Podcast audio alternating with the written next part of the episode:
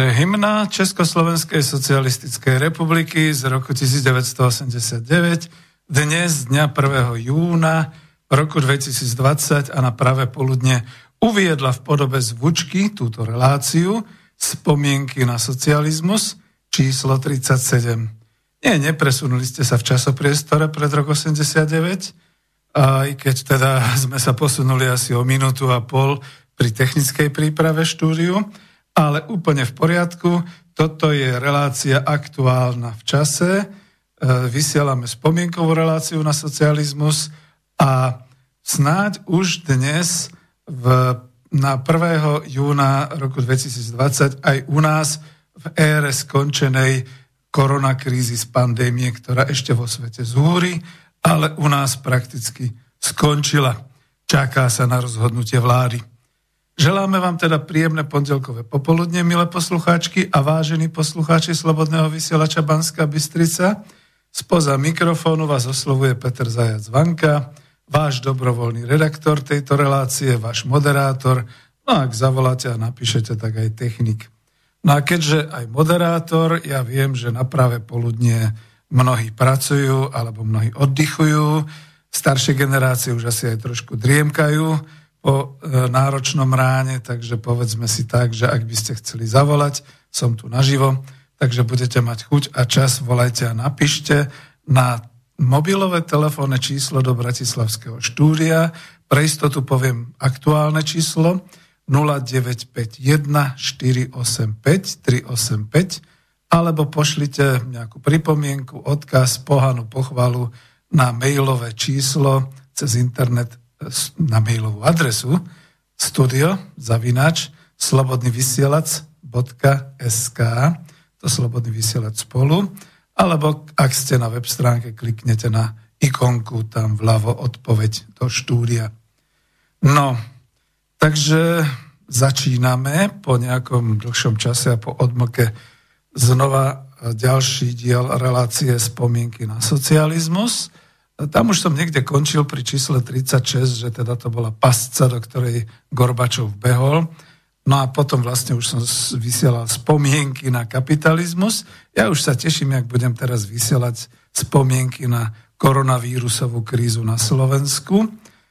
Ale teraz je taká situácia.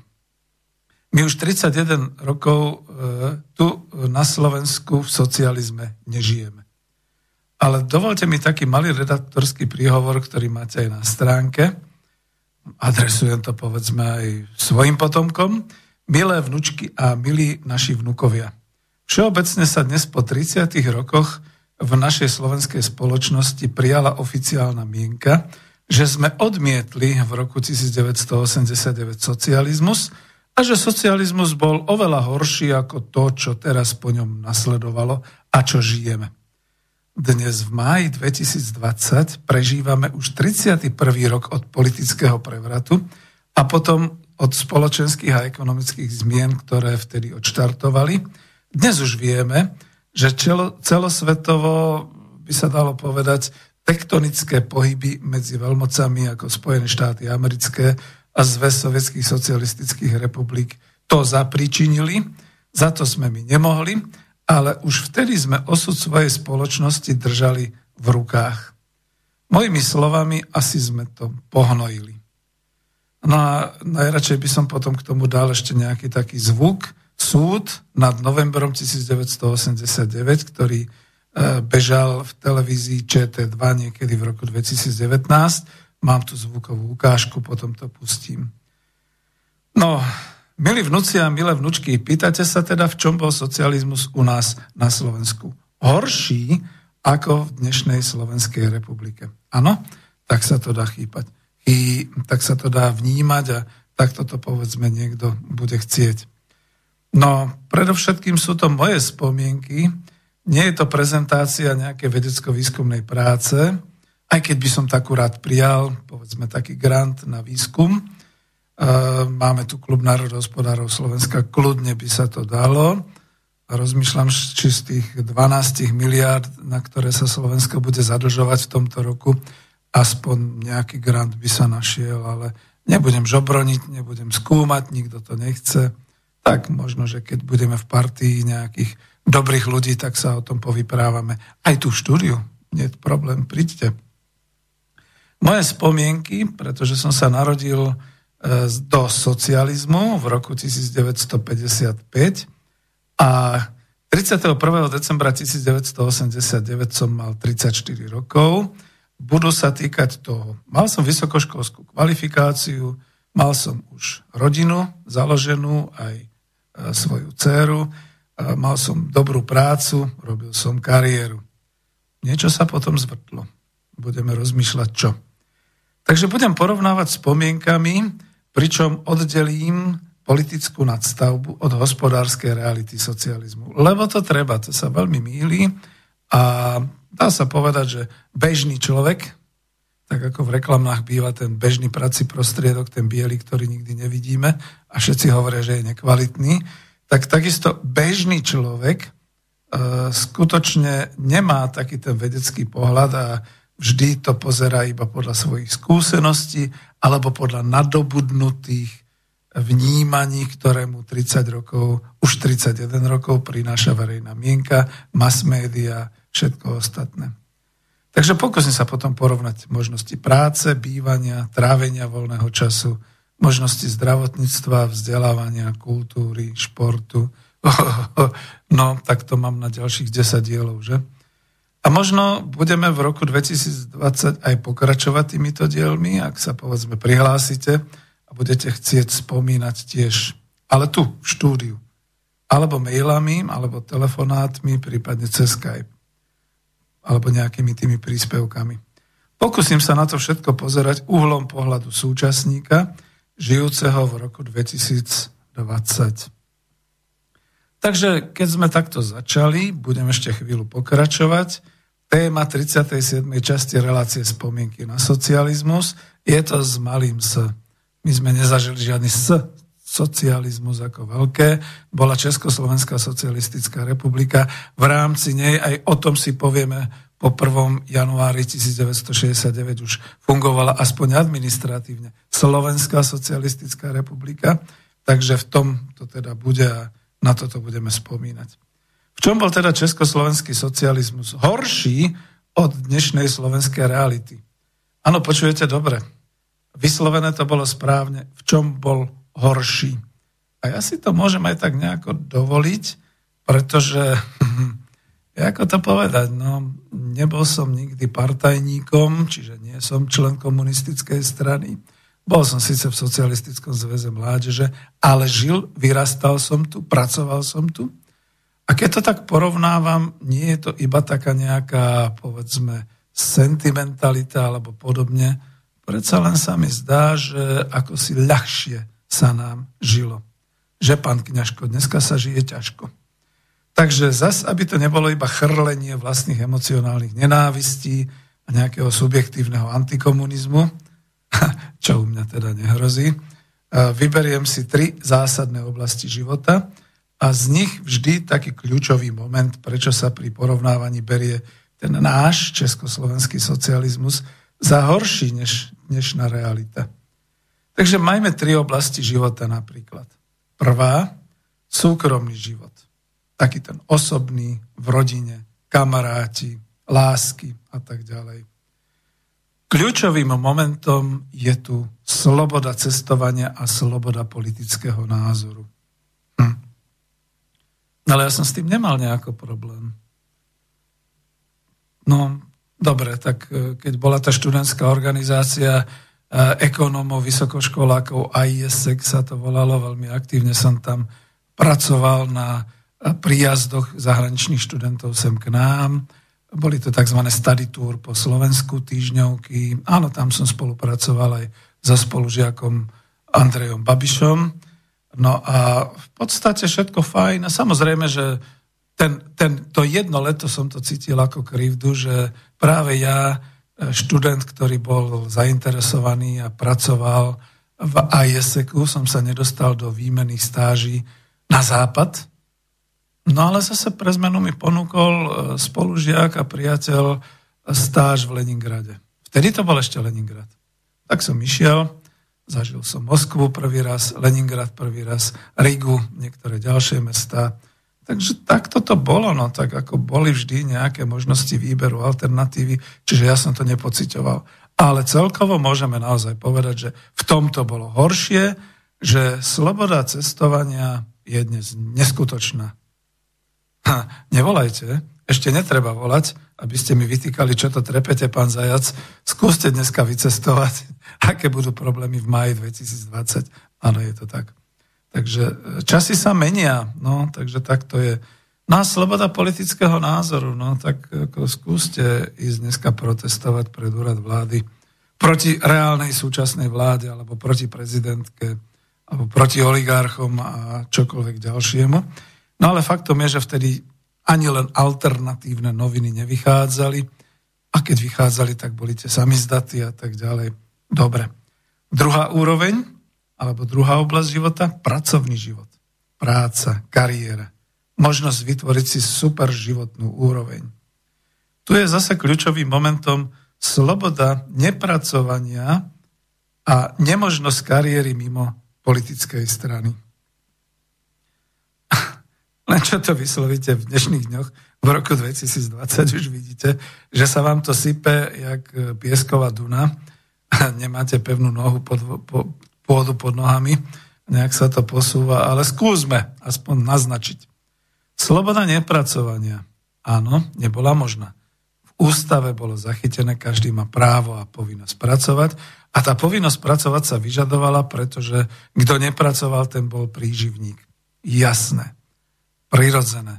Nezabúdajme, že to všetko vychádzalo z vojnového a z povojnového obdobia a socializmus má na tom zásluhu akorát tu, že to ukotvil v ústave a že to teda takto rozvíjal a aj vynúcoval si, pretože kto proste nepracoval, bol príživníkom, mal to ťažšie pri zaobstarávaní si možno niektorých výdobytkov luxusných, ale zase Prekru, pre, pretočme to, prekruťme to, mi hneď všetci vytknú. Pretočme to na súčasnú realitu. Nemáš odpracované roky, nedostaneš poriadny dôchodok. Nemáš odpracované, nedostaneš poriadne sociálne dávky. E, nepracuješ, nechceš pracovať, úrad práce ťa vyradí, pretože nespolupracuješ. A tak ďalej a tak podobne. No je mi ľúto, zase som v tom, ako teraz, ako keď sa to tak rozoberám, že nejak ako tie piesky argumentácií mi padajú a nemôžem si pomôcť. Zrejme je taká doba, že teraz už možno začať porovnávať aj kvázi neporovnateľné a zisťovať, že no, keď sme si 30 rokov hovorili, že to bolo horšie, neviem, čo teraz povedať. Takže sloboda nepracovania. Dnes ju máme vysokú, možnú, nemusíme pracovať. A videl som zo pár už takých tých televíznych relácií, ako si naši mladí chodia po svete a tam pracujú a tam žijú a píšu, že tam našli svoju vlast. Do čerta, tak ale to je to, že nenašli tú svoju vlast doma. Tu nenašli prácu. Sice tam majú tú sebarealizáciu, ale stále sa pýtam, uh, milé vnúci a milí vnúčky, milé céry, milí synovia, uh, to na Slovensku nešlo. Ja viem, že chcete ísť poznávať svet, ale potom príde obdobie po 30 keď sa chcete usádzať. No ako sa chcete usadiť, keď ste vo svete? A keď už potom v podstate strácate nejakú tú pôdu pod nohami, vrátiť sa domov. Takže to je také... Hm. Druhá časť, nemožnosť kariéry mimo politickej strany, mimo komunistickej strany Československa. Áno, potvrdzujem, v tom bol socializmus horší. Nože ale prečo? No pretože naozaj e, bola taká bola taká situácia, že jednoducho, keď strana, no počkajte, mám tu nejaký telefón a nemôžem ho zobrať, alebo ho zoberem, tak dám pesničku, zoberem telefón. Dneska už nám žádný nepoví, kdo pak ji tam dal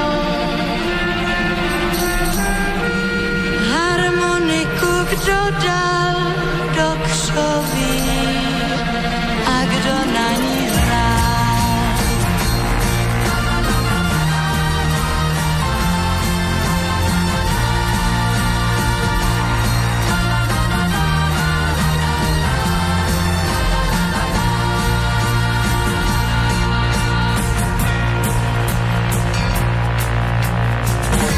Už nikdo neví, kdo je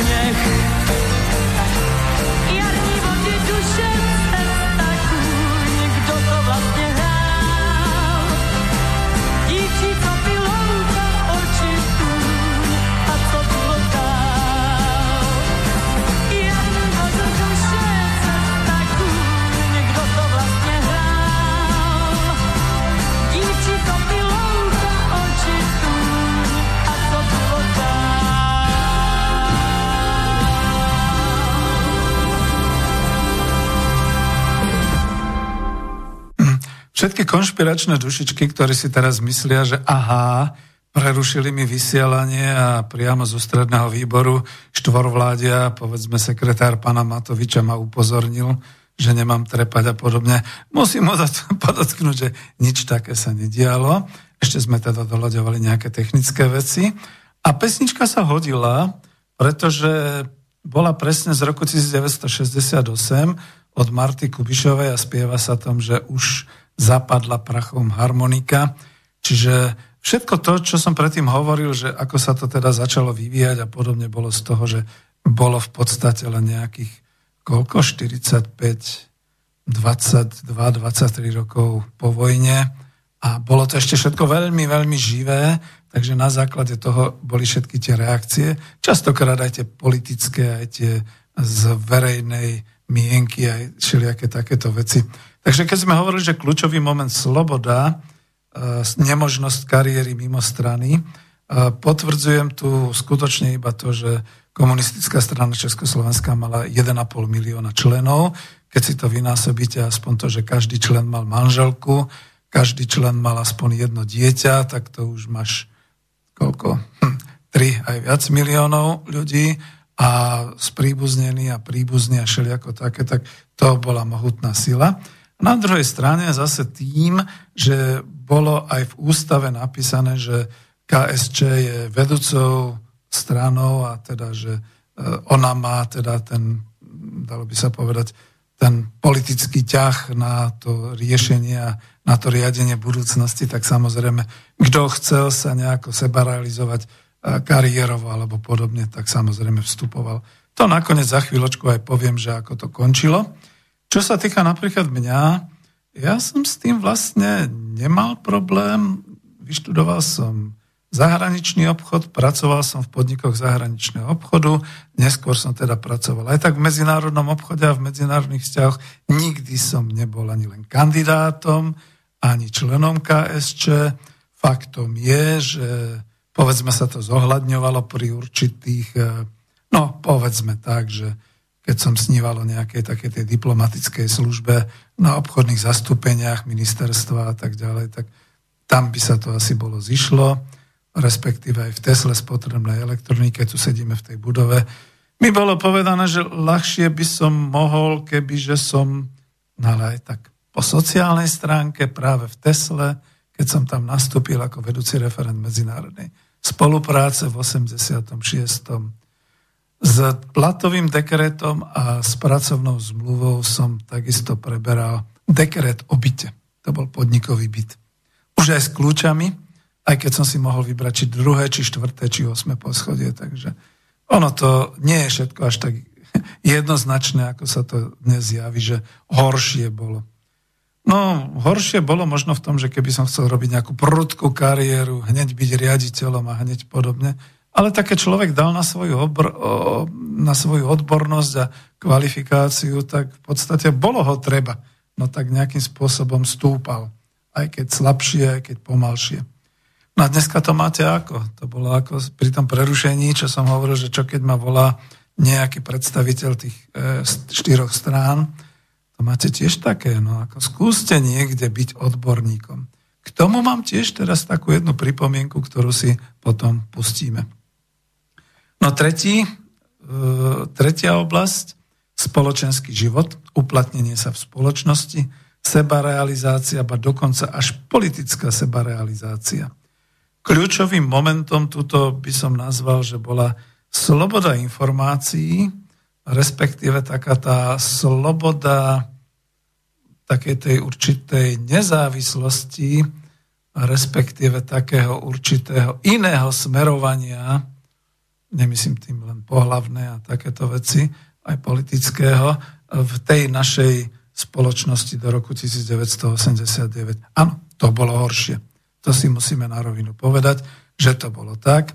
Dokonca medzi niektorými pracovníkmi podnikov zahraničného obchodu to bolo také, že ja chcem teda, tak ja radšej vstúpim do tej strany slobody, však ona tu je a v podstate jedno, či je, je v Národnom fronte, takže ja tam radšej vstúpim a tak ďalej.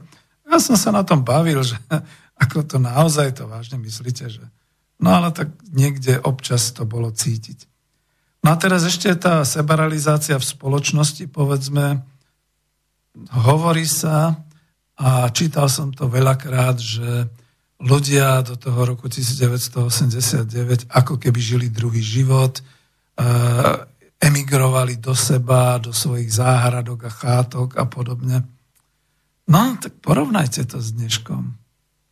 Ako, radi by sme mnohí emigrovali do svojich záhradok a na svoje chaty, keby sme na to mali, alebo keby sme mohli tak neemigrujeme. Tak väčšinou, keď niekto otvorí ústa, tak príde o prácu.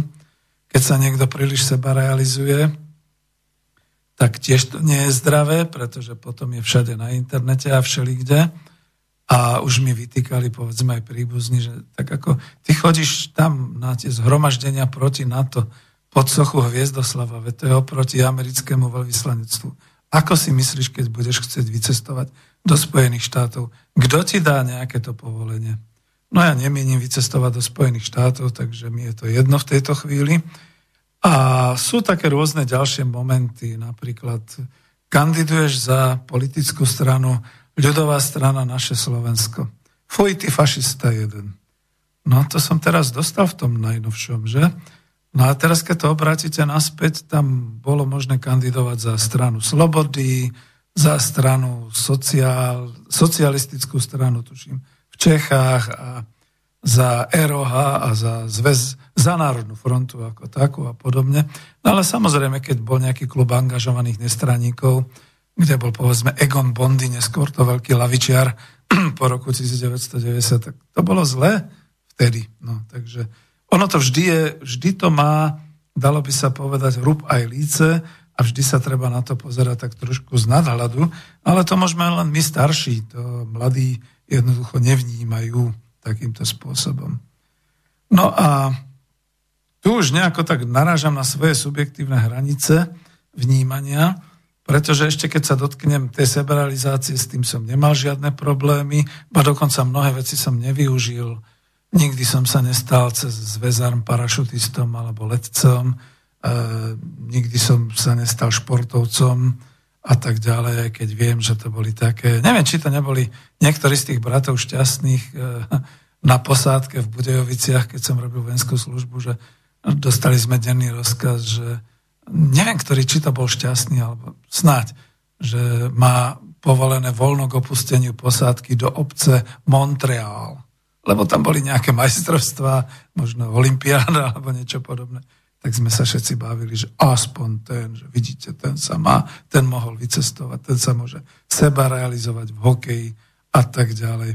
No a vidíte, a napriek tomu utekali, asi skôr kvôli tomu, bohu, tomu bohatnutiu nadmernému, teda samozrejme kódeš, kódeš? Nie, len, no človek už ani nevie, jak sa volali, tenisti a Navrátilov a podobne. No tak a nakoniec aj náš Ondrík Nepela zbehol do sveta, pretože, pretože, no, čo už na to povedať.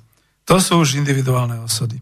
Ale ešte k tej slobode informácií, lebo napríklad faktom je, a to je pravda, jedno z toho veľkého, čo sa prepiera, o černobylskej havárii sme sa dozvedeli z rakúskej televízii, e, v podstate o problémoch niektorých krajín socialistického tábora. Takisto sme sa dozvedali zo sveta. Častokrát ale tie výmeny, ktoré medzi nami aj boli, boli aj o tom, také tie výmeny informácií, alebo keď sme sa zhovárali, boli aj o tom, že ešte v tom Leningrade spomínanom, to bol snad 76. alebo kedy, tak nám dávali veľkú vinu tam tí sovietsky, teda leningradskí, v tomto prípade ruskí, naši kamaráti, čo to boli, komsomolci, že, ale že tam u vás v tom 68. veľké množstvo našich vojakov tam zahynulo, však chodili celé veľké e, vlaky plné truhlíc, mŕtvych a tak ďalej. A my sme ich upozorňovali, počkaj, počkaj. Ako, a odkiaľ chodili? Zo západu alebo z východu? No ja hovorím, no na ten náš vakzál. No to už človek nerozozná. Ako, vieš, lebo v tom čase sa odohrávali aj dosť prudké boje medzi Sovietským zväzom a Čínskou ľudovou republikou na rieke Usuri, si pamätáme. A my sme o tom vedeli, povedzme cez tú viedenskú televíziu alebo cez nejaké to správodajstvo, ale oni o tom nevedeli. A tak potom, keď sme tak pod, pri tej vodke rozmýšľali, tak hovorili, no ale nie je teda všetko pravda, čo nám hovoria. No, nie je. Takže tiež to bolo horšie z hľadiska slobody informácií. No ale tak zase vidíte, aké sú dneska slobodné informácie. No. Až keď sa niečo prevalí cez internet, až potom to príde do masmediálneho spravodajstva.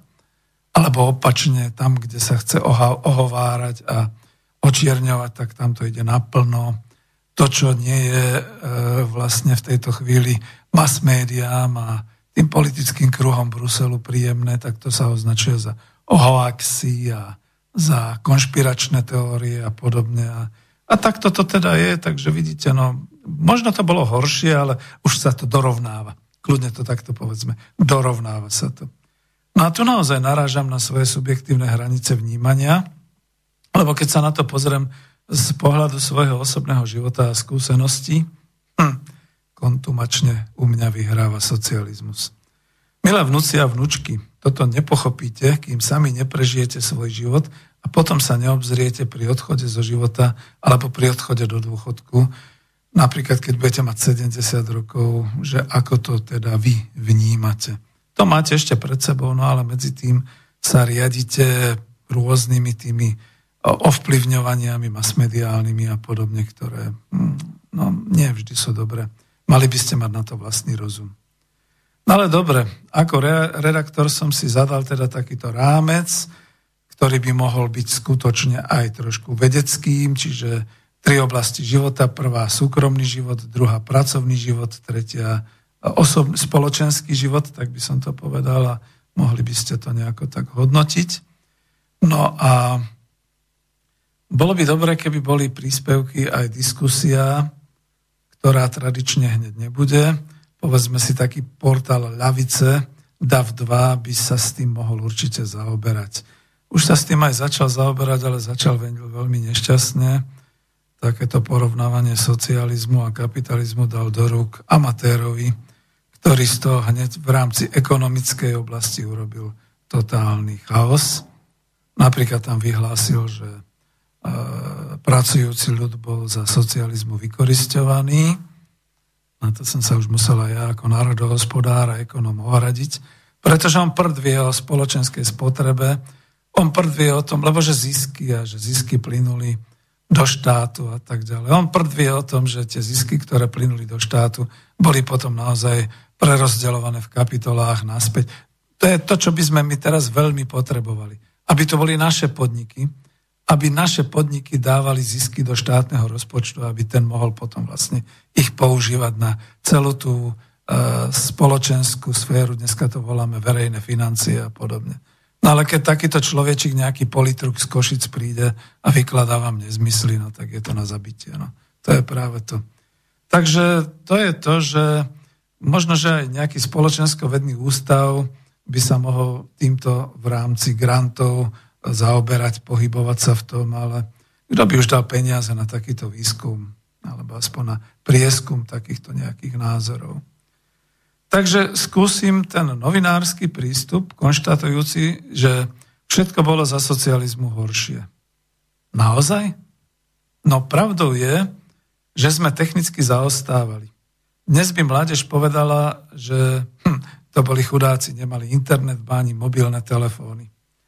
V tom čase ani v Spojených štátoch amerických nefungovala internetová sieť, len sa rodila a tá prvá sieť ARPANET vlastne fungovala v prísnom utajení, pretože to bola vojenská strategická výhoda Spojených štátov. Takisto ako ten mobilný prenos hlasu, teraz nemyslím cez tie uh, vysielačky a podobne, ale naozaj teda taký ten vlnový bezdrôtový mikro, ktorý bol v počiatkoch ešte a bol neskutočne drahý. Ja môžem niečo k tomu povedať ako svedok, pretože som pracoval na medzinárodnej spolupráci v koncerne výrobno-hospodárskej jednotky Tesla spotrebná elektronika v 86. až 88. A videl som, ako ťažko sa prekonávali niektoré e, možno len, aby sme si nakúpili nejaké high-tech súčiastky alebo podobne. Embargo napríklad bolo na CD hlavicu, alebo na videohlavicu dneska ako á, pomaly aj žiačik zo, zo, zostaví podľa internetu. Vtedy to bolo vojenské embargo voči komunistickým krajinám. Tak čo, no tak ako išla spolupráca už v 88. Uh, e, joint venture, spoločný podnik Tesly a Philipsu.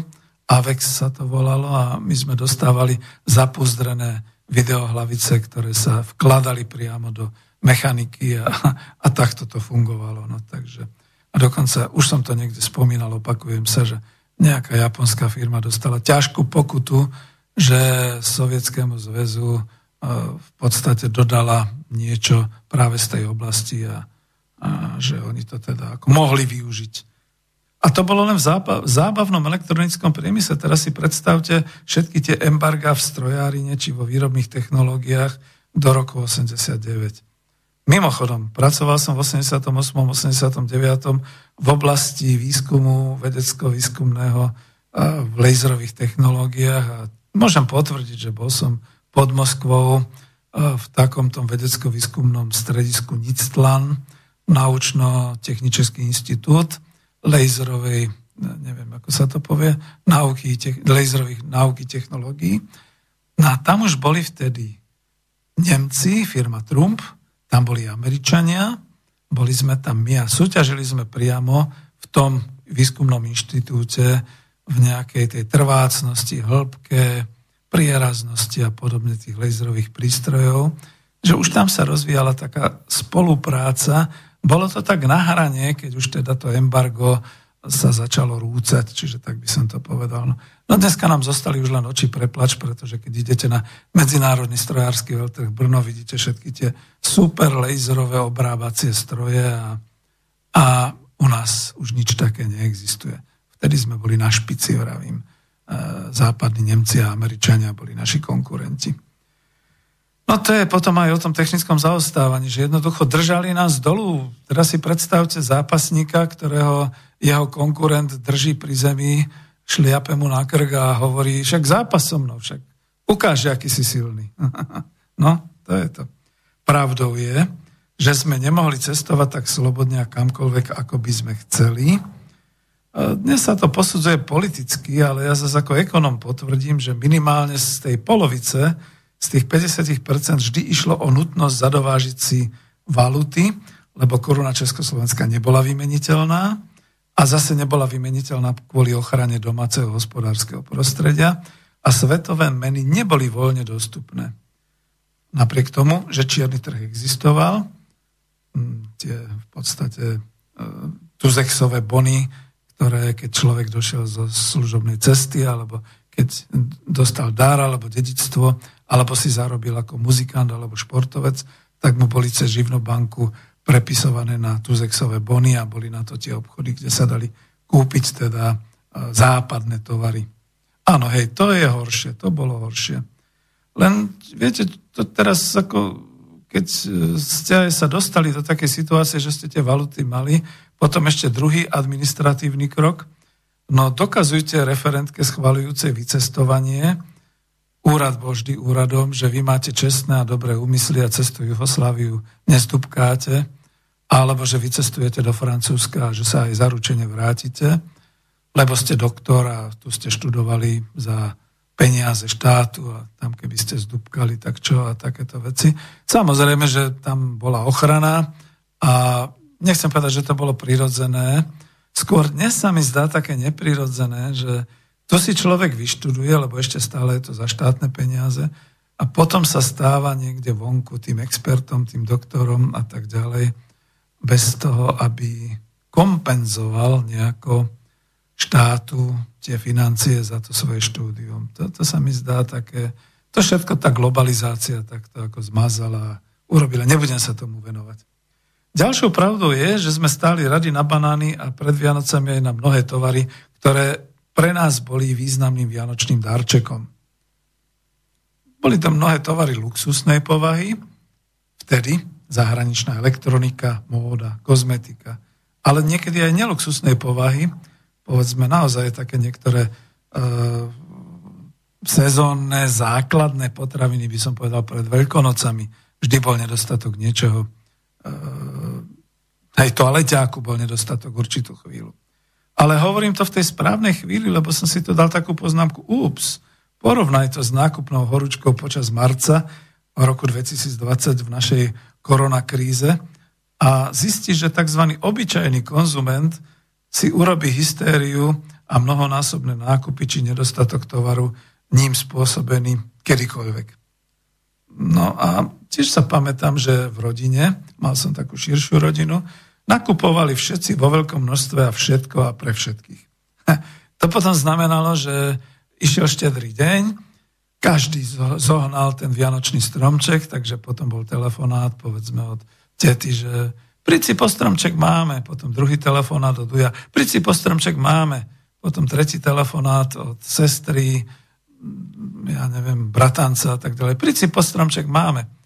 Takže mohol som si ísť rovno zobrať 3-4 stromčeky. Kupovalo sa nadmerne, samozrejme. A to v tom strachu, že teda nemusí byť. Napríklad zase, ako viem, že vyprávam tak voľne, ale, lebo je to to moje spomínanie, uh, už som to tu tiež možno spomínal niekde, že ja si totiž to pamätám, že pamäť ľudí siahala ešte až do tej vojny. Písal sa august 68 a 21. augusta, keď sa oznámilo, že nás obsadili vojska Varšavskej zmluvy, Rusi nás obsadili, samozrejme sa to tak hovorilo, tak babka, ktorá prežila frontu, jednoducho zobrala ten drevený vozík, zobrala si zo skrine nejaké tie ušetrené stovky a hajde, poďme nakúpiť. A v tom konzume na dedine bolo ďalších 30 takýchto ľudí, ktorí stáli v rade a nakupovali.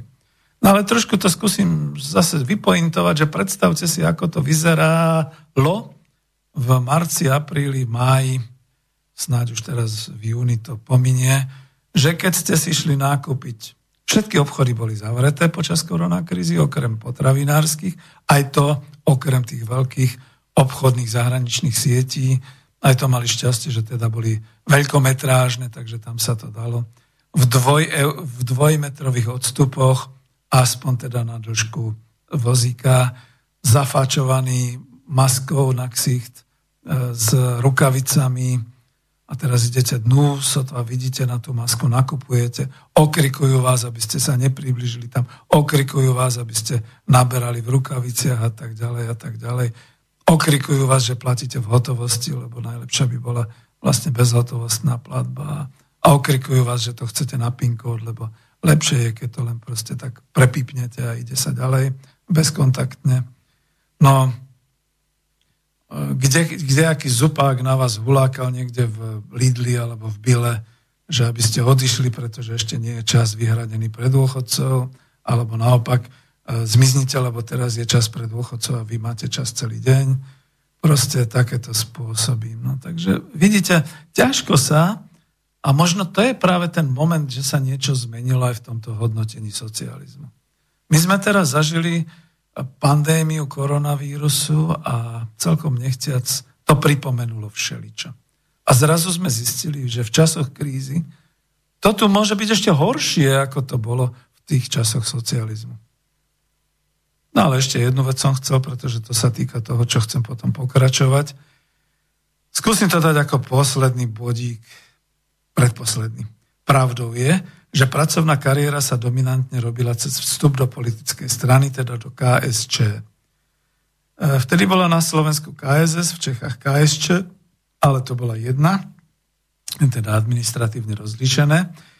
Zastup boli iné organizácie, združenia, napríklad v Národnom fronte, aj tá strana Slobody a socialistická strana, aj ROH, ROH Zväz záhradkárov. Ja neviem, mne sa zdá, že niekto sa snažil robiť politickú kariéru do Národnej fronty aj cez Zväz filatelistov, keď sa to tak zoberie. No ale ups, dneska už hodne dlho, ak chcete pracovať v štátnej službe, v tzv. štátno-zamestnaneckom pomere, a to nebodaj dokonca na nejakom vyššom poste, na ministerstve, či vo vláde, alebo v nejakých iných orgánoch, musíte byť príslušníkom tej danej politickej výťaznej strany, či aspoň sponzorom nejakej tej strany, že? No, to je to. No a pravdou je, že sa volilo 100% a jednohlasne. Povinné to síce nebolo, ak bola PMK či OČRK, ale dnes, no voľte si koho chcete. My to spočítame tak, aby vyhrali tí naši. Môžete slobodne voliť, kresliť na volebný lístok gorilu, prípadne nejaké škaredé pohlavné symboly. Aj tak vyhrá ten, koho sme nechceli. Veď to máme vyskúšané. Voľba prezidenta, voľba vlády a voľby všelijaké ďalšie. No to je, hm. Ešte, že máme slobodu pri voľbe kráľovny krásy, že? To je dôležité. No, že tu idem už do irónie a že si z toho robím už srandu, tak to asi uzavrem. Ako vidíte, subjektívne hodnotenie kolíše človek od človeka, jeho svetonázor, jeho vnímanie. Nebezpečím však je, ako hovorí excelentný profesor histórie Matúš Kučera, že dejiny sa píšu pre súčasníkov. A ozaj hrozí nebezpečenstvo, že keď vymrie ten posledný svedok socializmu, Zostanú tu iba dejiny písané súčasníkmi, teda také, ktoré budú pre socializmus veľmi, veľmi nepriaznivé. Budú plné nenávisti a ohovárania.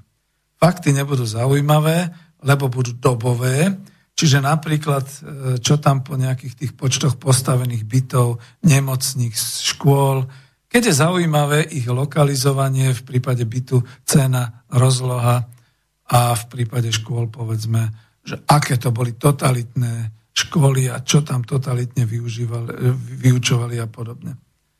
Takže takisto, keď ten pohľad historický, teda v porovnávaní s minulosťou urobíme, kedy bolo lepšie, to už nikoho nebude zaujímať, pretože z pohľadu generácie roku 2000 či roku 2020 z pohľadu dnešnej verejnej mienky, teraz je to lepšie. No musí byť. Ani nám by sa nepáčilo žiť v 19. storočí, či dokonca v 12. storočí a vzývať feudalizmus s jeho špínou, vojnami, správaním sa dobyvateľov a rezali hlavy, s nehygienou. Dokonca vtedy ešte ani len tú čokoládu v tom 12. storočí nepoznali. Ani kukuricová zemiaky, tak fuj, ten hnusný feudalizmus. Čiže takto sa na to občas dívame. Takže záver z toho celého porovnávanie je subjektívne a nemusíte to tak vážne brať. Každopádne sa chcem pred vnukmi a vnúčatami obhájiť a my všetci ako naše generácie, že sme neboli žiadni trótli. Že sme si vytvárali spoločnosť a prostredie pre seba. Také, ktoré nám vyhovovalo vtedy a tešili sme sa z neho. Že tu bola určitá skupina nespokojných ľudí, to bola tá menšina. No teraz sa to skôr javí tak, že dnes je diktát menšiny, takže tá menšina by bola vyhrala, keby bola do roku 89. Mala také možnosti, aké má dneska. Že? Takže to je to. No a že sme si tento socializmus náš zbúrali, čo no, tak ja naozaj neviem, čo na to povedať. Možno to, že skutočne to tak vyzerá, že my sme takí veľkí trótli. Čo už na to povedať?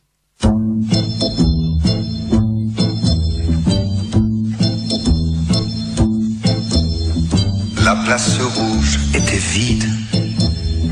Devant moi marchait Nathalie. Il avait un joli nom, mon guide, Nathalie. La place rouge était blanche. La neige faisait un tapis et je suivais par ce froid dimanche Nathalie. Elle parlait en phrases sobres de la révolution d'octobre. Je pensais déjà le tombeau de Lénine, on irait au café Pouchki boire un chocolat. La place rouge était vide. Je lui pris son bras, elle a souri. Il avait des cheveux blonds, mon guide, Nathalie. Nathalie.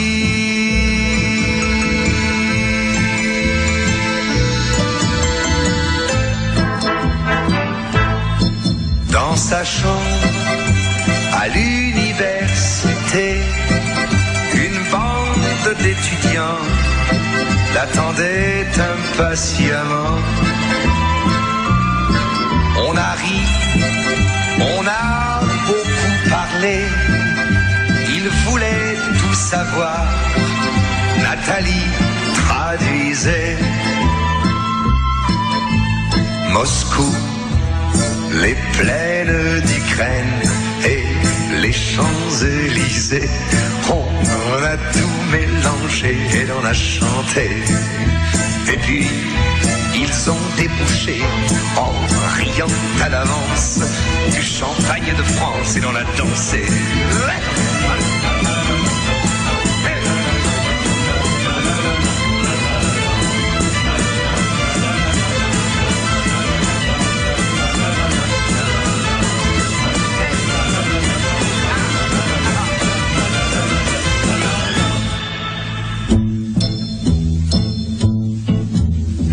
Quand la chambre fut vide, tous les amis étaient partis. Je suis resté seul avec mon guide, Nathalie. Plus question de phrases sobres, ni de révolution d'octobre. On n'en était plus là. Fini le tombeau de Lénine le chocolat de chez Pouchki, c'était loin déjà. Que ma vie me semble vide, mais je sais qu'un jour à Paris, c'est moi qui lui servirai de guide, Nathalie. Nathalie.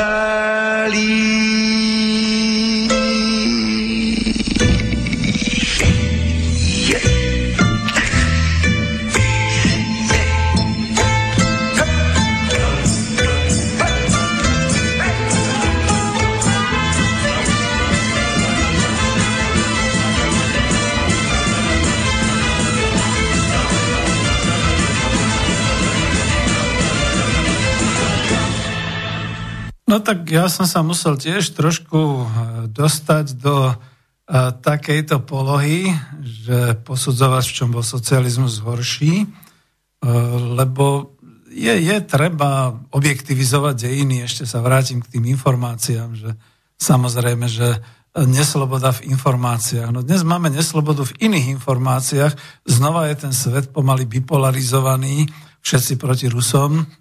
A vtedy to bolo zase, že všetci, alebo my, socialistické krajiny, komunistické krajiny, jak nás nazývali proti imperializmu a proti Američanom a proti Nemcom a podobné záležitosti.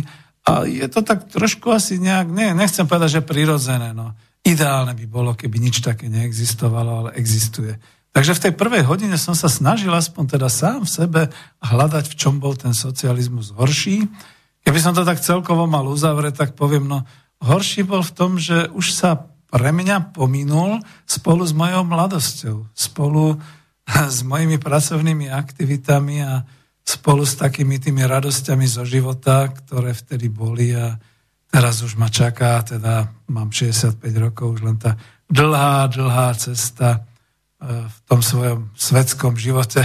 Takže naozaj, ako sa mi to nepáči, to je úplne prirodzené. Ale objektívne zase treba naozaj povedať, že tam, kde sa to lámalo, to bolo to povojnové obdobie, dokonca 45. rok, tak e, my zabudáme na to, že aj od toho 45. roka na základe týchto vojenských, vojnových skúseností s druhou svetovou vojnou, na základe toho všetkého sklamania zo západu, sklamania, že vlastne ako dneska sa občas tak teoreticky uvažuje, že však to bola NSDAP, nemecká robotnícka socialistická strana a podobné veci a že to bol Hitler a tak ďalej. Zabúda sa na jedno. Názov môžete mať akýkoľvek, ale podstata je v tom obsahu tej živej politiky a v tom, čo sa skutočne potom robí. Skutky hovoria, nie názov strany a podobne.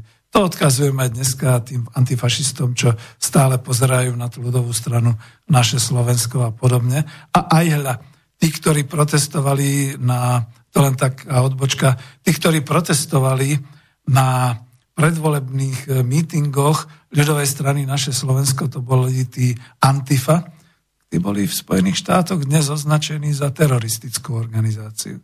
Tak vidíte, je to vždy o tom, čo kto, ktorá organizácia, partaj vlastne vykoná, aké sú jej činy. Čiže keď sa k tomu vrátim, tak na základe tých skúseností z vojny a na základe tej reakcie, z rady v Zmíchove napríklad, na základe toho, že e, ľudia veľmi dobre videli a vedeli, že e, v Nemecku Krupp a všetky tieto podniky Messerschmitt a ešte si musím pomôcť, lebo po nich je v Bratislave dneska pomenovaných množstvo kaviarní, čiže máme tu Cepelin, máme tu Messerschmitt, všetko také tie veľké e, IG Farben a podobne tie nemecké koncerny, ktoré sa síce tvárili ako nefašistické, ale v skutočnosti podporovali Hitlera veľmi, veľmi. A naši ľudia si to vtedy pamätali. Takisto si aj pamätali, kto ich oslobodil, kto zviedol taký ten naozaj ťažký zápas, pretože ako dnes sa začínajú aj v Rusku niektoré tie, e, povedzme, hlasy, že prečo sme nezostali na hraniciach. Tak sme to mali niekde po ten Niemen a po tie Karpaty e, zastaviť a tam nech si robia, čo chcú. Tam nech sa dobijú a dotočujú, ako chcú. Nenehali to tak. Len nedávno, vidíte, to je ten nedostatok informácií, som sa dozvedel do, o, o obrovskej ostravskej operácii, to už bol vlastne apríl, pomaly máj, kde na Ostravsku krvácali skutočne celé tankové brigády Červenej armády, pretože sem tam takí tí zasraní z Hitlerjugend sa bránili ulica po ulici, bunker po bunkeri. Viete, čo využívali? Využívali to, že Prvá republika Československa pri mobilizácii mala tie výborné ropy, teda tie obrnené bunkere e, betónové a, a ozbrojené. Tak potom sa títo Hitlerjugend, chlapci, fanatici, mládenci tam upevnili a krvácalo tam množstvo červenoarmejcov. Nikto v podstate to dneska, dokonca som ešte mal aj nejaký protest v súčasnosti e, v nejakom tom internetovom spravodajstve, že neobjavila sa tam americká vlajka, tak fuj, ako to dehonestovalo. Kde odtiaľ boli tí Američania? No, ale to už sa rozčulujem sám a subjektívne, čiže s tým prestanem. A vždy sa teda socializmus charakterizuje ako politická totalita. A pritom to bol rok 45, kde sa vlastne to rozhodnutie o smerovaní zmenilo. Ešte aj Beneš ako prezident Republiky Československej sa po vojne viac orientoval na zahraničné zábezpeky e, k Sovietskému zväzu. A po tých skúsenostiach e, dokonca aj do ústavy, ale to už bola majová ústava 48, to máte pravdu, a sa zachytilo, bolo zaznamenané celkom oficiálne, že po 48. sme sa stali politicky diktatúrou proletariátu. Čiže proletariát v úzkej spolupráci s uh, inteligenciou, s pracujúcou inteligenciou a rolníctvom.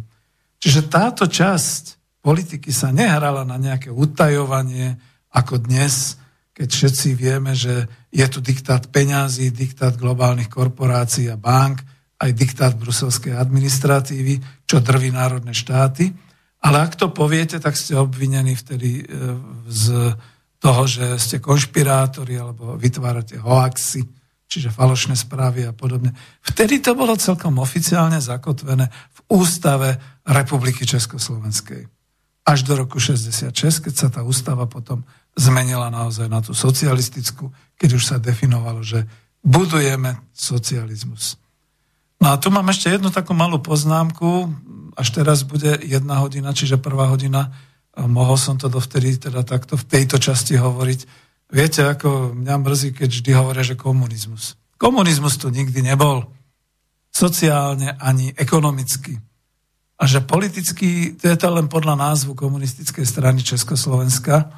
A keby sme to prijali, túto filozofiu, tak by sme museli potom označovať ako. Po vzniku Slovenskej republiky sme mali čo?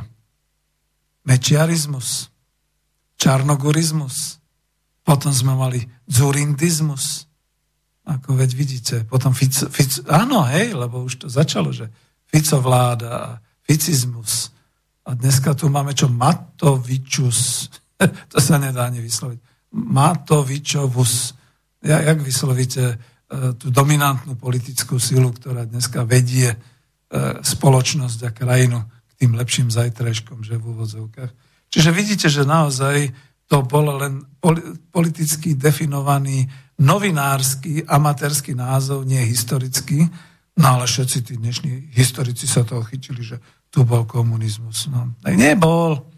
Lebo keby bol, tak by bola, mala moja babka, o mama Bratislavská pravdu, keď tvrdila, Peťko, vtedy bude komunizmus, keď budú električky zadarmo. Sú električky zadarmo? Boli električky zadarmo? vždy stáli aspoň 30 halierov korun Česko, z koruny Československej. Dnes už radšej ani si to neprepočítavajte. No a teraz už prechádzam ešte na ďalšiu vec, lebo jedna z tých hlavných príčin, a tu mám e, väčší taký boj, a to je to oddelenie e, socializmus po hospodárskej stránke a socializmu po politickej stránke, Možno tomu socializmu po hospodárskej stránke sa ešte budem venovať, ale teraz chcem otvoriť túto tému, lebo mi poslal filozof z Českej republiky, sociológ, doktor Petr Sak, jednu takú časť, ktorú chcem, chcem naozaj uviesť, lebo je to o tom, že prečo sa to tak zvrhlo v samotnej komunistickej strane Československa. Masová politická strana sa zvrhla na častý výťah do kariéry a Peter Sack o tom píše takto. Mýtus a realita, 17. november 89 a píše, možno budem hovoriť skôr po česky, komunistická strana byla žízená na princípu demokratického centralizmu. Toto si zapamätajte. Na princípu demokratického centralizmu. Neuviedomovaným handicapem byla v ústavě zakotvená vedoucí úloha strany, což zákonite, zákonite muselo vést k politické degeneraci. Vedení strany mělo nepřiměřené velkou moc, což znamenalo systémově rigidnost a těžkopádnost pro její transformaci. Když se v roce 89 začalo pro nadcházející sjezd připravovat zrušení vedoucí, KS, vedoucí úlohy KSČ, to už bylo pozdě. Tomu dodám teda len svoj slovenský dodatok, že tá politická de- degenerácia je presne vidno aj v súčasných stranách. No chcete niečo ovplyvňovať, chcete mať dobrý zárobok, dobrú mzdu v štátno-zamestnaneckom pomere, chcete byť na ministerstve alebo v nejakom orgáne, no nutne musíte vstúpiť do strany. Mám už aj ja vlastnú politickú skúsenosť, že keď som chcel za spolok národohospodárov presazovať určité myšlienky e, navrátenia strategických podnikov do rúk e, slovenskej vlády, respektíve do rúk slovenského štátu, keď sme chceli zlepšiť bytovú politiku, stavať byty, keď sme chceli sebestačnosť v potravinách a podobné veci. No nedalo sa ináč, ako skutočne vstúpiť, nie vstúpiť, nevstúpil som, ale E, súhlasiť a vojsť do kandidatúry ľudovej strany naše Slovensko. Kotlebovci. Smeráci, ktorí ma odsudzujú, mám na nich otázku a vy ste to mali v politickom programe vašej politickej strany. A hneď pod otázka, a vy by ste ma boli zobrali ako predsedu Spolku národohospodárov Slovenska na vašu kandidatúru? No, vidíte. Tak o čom to potom je? To je to vyrovnávanie sa mojej, s mojou politickou nedávnou minulosťou by som povedal. Takže budem čítať ďalej, ako to teda tam bolo. Nejen ve, vrch, vrcholných orgánech, píše doktor Sak, komunistické strany, ale v celé židící struktuře československé společnosti byli komunisté, kteří se z pohledu nově politické situace Pražském jaru skompromitovali a byli nahrazeni v průměru o generaci mladší vrstvou. Celá táto generace, mladší vrstva, Celá táto generácia politikov a manažerov sa do nových pozic nedostala v klasické politické soutěži a manažeři, manažéři jako vyústení odborné kariéry, ale ve veľké míře e, sa tam dostali pasivitou a přitakávaním. No, bolo tam ešte niečo. Nesouhlasím, že všichni členové KSČ a SSM, čiže Socialistického svazu mládeže, byli pouze karieristé. Avšak ve vyšších patrech politiky, zvláště v SSM, jak doložil i polistopadový vývoj, byl mimořádne veľký podiel kariéristu a pragmatiku bez jakýchkoliv ideálů a duchovních hodnot. Tito vysocí funkcionáři SSM, čiže Zväzu mládeže, jsou vyhranenými reprezentanty normalizační generace s typickou generační výbavou pragmatizmu a sociální prispôsobivosti. Záleží, záležitosti pro případovou studii je Vasil Mohorita, listopadový předseda UVSSM, člen sekretariátu UVKSČ a polistopadový první tajemník UVKSČ, který již se již několik let vyhlasoval za celoživotního bojovníka proti komunizmu. Tu dám svoju smutnú vsúvku. Viete, najväčší problém na slovenskej lavici, však sme sa stretávali na Gunduličovej a podobne, je, že skutočne tí polistopadoví, nie polistopadoví, tí po únoroví, aj Bože, už človek pletie, proste po slovensky po roku 68, tí, ktorí nastúpili do tých e, funkcií, boli už len skutočnými karieristami. Tam to ste nemali nejaké presvedčenie, nejakú chuť bojovať za vlast, a nie, že ešte bojovať v prospech socializmu a podobne. To všetko hrabalo k sebe. S výnimkou samozrejme. Čo s výnimkou, a ja ich tu kľudne aj pomenujem, pán Ivan Knotek a ďalší ľudia, ktorí poctivo, poctivo si možno aj uhrali nejaký ten infarkt po ceste svojou, svojim pracovným životom. Takže takto to je. No a ešte jedna vec samozrejme, že potom po 89. a hlavne po 2000 som sa dostával do trvalého ja to nechcem nazvať, že ideologického, ale do trvalého sporu s bývalými funkcionármi SSM, teda mládežníkmi, e, ktorí pôsobili v Prahe, s tým, že oni furt hovorili socializmus ekonomický krachol. Ľudia to položili a nedôvera voči socializmu za takéto reči. A ja vždy hovorím, aký je rozdiel medzi tebou, antikomunistom a tebou, pretože ty hovoríš to isté. Tak si uvedom, o čom to je, ako zmýšľaš, aký je tvoj svetonázor a prestaň. A prestaň, pretože škodíš. Škodíš tej lavici. Myslím, že dotyčný, ktorému som to v tejto chvíli smeroval, sa v tom spozná, pokiaľ by vôbec počúval. Takže znova sa vrátim k doktorovi Petrovi Sakovi a jeho štúdii. Moc celého československého manažmentu, politického i ekonomického, síce nominálne vychádzala z voleb, ale fakticky jej ich moc pochádzala ze sovietského politbíra. Udržení moci a mocenský vzestup proto byl logicky spojen s především s uspokojováním nositele moci, tedy sovětskými představiteli. Politický boj v rámci jevu a procesu souvisejících s českou společností byl proto druhotný. Tak on to píše na české pomery. Politické kompetence se u této generace politiku systémově nerozvíjeli a dokonce stagnovali. Navíc celá generace stárla, aniž byla kontinuálně nahrazována příslušníky mladší generace. V druhé polovině 80. let již v Československu příslušníky uh, vláda v druhé polovině 80. let již v Československu vládla gerontokracie, uh, která se bála mladé generace a mladých lidí. Odslonění z politického vedení od reálnych politických procesů vedlo e, k atrofii politických kompetencií, schopností politické analýzy, formování politických vizí a ke a jejich realizace. V době převratu, listopad 89, vedení KSČ bylo na tak nízké úrovni, že vlastně ani nebylo schopné v, reálne, v reálném čase chápat vyvíjející se události převratu, tím méně na ně reagovat. Křiklavým, křiklavým příkladem je zvolení Karla Urbánka generálním tajemníkem KSČ, politika, ktorý byl na schopen řídiť menší okresní miesto a to ešte v klidné situáce, ne v téhleté krizi. A to už jediné, čo dám. A, takisto Miloš Jakeš. A končí to. Jedine zásluhou Gustava Husáka toto vedení vydržalo tak dlouho.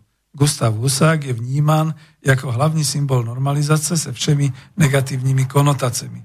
Myslím si, že je mu ponekud kšivdeno. Dám tu slovenskú poznámku. E, skutočne dodnes nie je ocenená zásluha Gustava Husáka na tom, že Československo sa po roku 68 napriek normalizácii rozvíjalo hlavne tým smerom hospodársky a sociálne. A znova som toho svetkom, a tuto to chcem skončiť, aj toho, že vlastne e, nebyť toho, že by bol, on sám tlačil na prijatie toho, zás, to, to, to, toho ústavného zákona o Československej federácii, nebolo by možné, aby aspoň Slovenská socialistická republika ako administratívny celok vznikol, aj keď bola pod područím KSČ, a aby sa tu mohli rozvíjať školy, vedecké inštitúcie, hospodárske organizácie. Veď som vyštudoval zahraničný obchod a pracoval som v slovenských podnikoch zahraničného obchodu a vyvážal slovenskú produkciu. Tak preboha, zobuďme sa. Zobuďme sa aj my trošku v tej nekritickosti alebo naopak v tej opačnej antikomunistickej kritickosti. Áno, bola tu Slovenská socialistická republika. S tým nič nenarobíte. No ale teraz akože k tejto kritike doktora Petra Saka sa pridám, že ja som dlho, dlho si myslel, že prečo sa to tak zrútilo. Ako je možné, že nastal ten prevrat a on nastal asi dielom tejto nemohúcnosti, dielom nejakých tých konkrétnych ďalších vecí. To už sme niekde inám zabadli. No ale teraz išlo o to, že sme si povedali, je to bolo, čo bolo to horšie, že takto sa správal ten stranický moloch, komunistická strana Československa, po ktorej potom celé to obdobie na západe je nazývané komunizmom u nás, aj keď sa voči tomu ohraďujem. My sme tak maximálne mali socializmus od roku 66 a predtým ľudovodemokratické zriadenie, povedzme, už od roku 45 keď sa to vezme s tým, že v roku 1948 došlo k prevratu v rámci e, Národnej rady, teda v rámci parlamentu. Takže takto to je. Dáme nejakú pesničku? Nedáme, pretože už tu mám pripravený zvuk, ale ešte predtým dám jednu vec, pretože to chcem skontrastovať s tým, čo tu bolo. Nepíšete, nevoláte, takže pokračujem ďalej. Áno, Vtedy tiež išlo, a to je horšie ako v súčasnosti, o personálne výmeny a čistky. Presne to je jeden zo znakov, eh, ktorý hovoril o tom, prečo socializmus bol politicky horší. No ale teraz za to som dal tú prestávku. Predstavte si, čo sa stalo. Do dnešného rána som to v podstate chcel takto uvieť, skončiť, dať pesničku. Ráno som si vygooglil na web stránke Pravdy článok, a skoro som spadol z nôh. Presne ten istý názov, personálne výmeny a čistky a tento článok napísal e, pán doktor Baráni e, z Ústavu štátu a práva Slovenskej akadémie vied 30. mája roku 2020. A v prvej chvíli som si myslel, že to píše o normalizácii po 68. a aj hlanie. Píše o horúcej súčasnosti vlády 4 milionárov Matoviča ako premiéra a Čaputovej ako prezidenta Slovenskej republiky. Tož čujme, čujme, ja to budem trošku citovať, pretože to je tak čerstvé a tak nové, že tu robím v suvku, než by som všelijaké ďalšie veci hovoril, toto sa oplatí. Lebo možno sa to stiahne, možno si nikto neprečíta, takže to propagujem. Čo píše doktor Baráni? Stalo sa už súčasťou našej politickej kultúry a tradíciou, že po výmene vlád nasleduje personálne zemetrasenie na vyšších stupňoch štátneho aparátu. Niektoré otrasy sa správne pokladajú za samozrejmosť, asi nikoho neprekvapia, e, neprekvapila výmena poradcov predsedu vlády.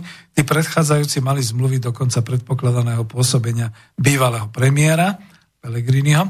Čiže počítali s odchodom a pravdepodobne ani nemali záujem o spoluprácu s tým súčasným premiérom Matovičom, ja dodávam. Ich nástupcovia sú v dobrom zmysle ľuďmi súčasnej vlády a tak to asi aj má byť.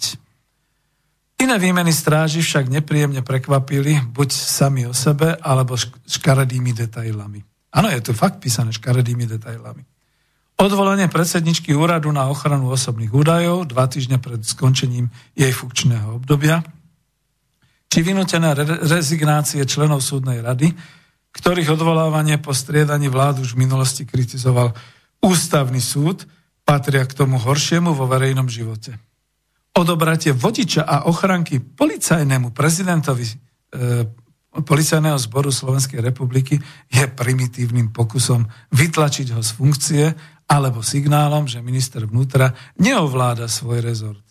Nahradenie predsedu hlavného banského úradu ktorý vo funkcii prežil viacero vlád, stranickým kádrom bez akéhokoľvek vzťahu k banictvu signalizuje mnohé o personálnej politike novej vládnej koalície. Ja tu skomentujem, že takisto sa nahradzali aj v e, štátnych podnikoch, štátne lesy a tak ďalej a tak ďalej. Nemusíme hovoriť o teatrálnom výkone premiéra Matoviča, ktorý bol navštíviť, skontrolovať a vyhodil e, vlastne predsedu, e, jak sa tomu volalo, štátnych zásob. Takže čo už budeme hovoriť? A našli na ňo teda veľa. Na koho sa chce, na toho sa nájde pán Kičúra. Takže takto to bolo. A teraz budem pokračovať v čítaní e, článku pána Barániho, pána doktora Barániho.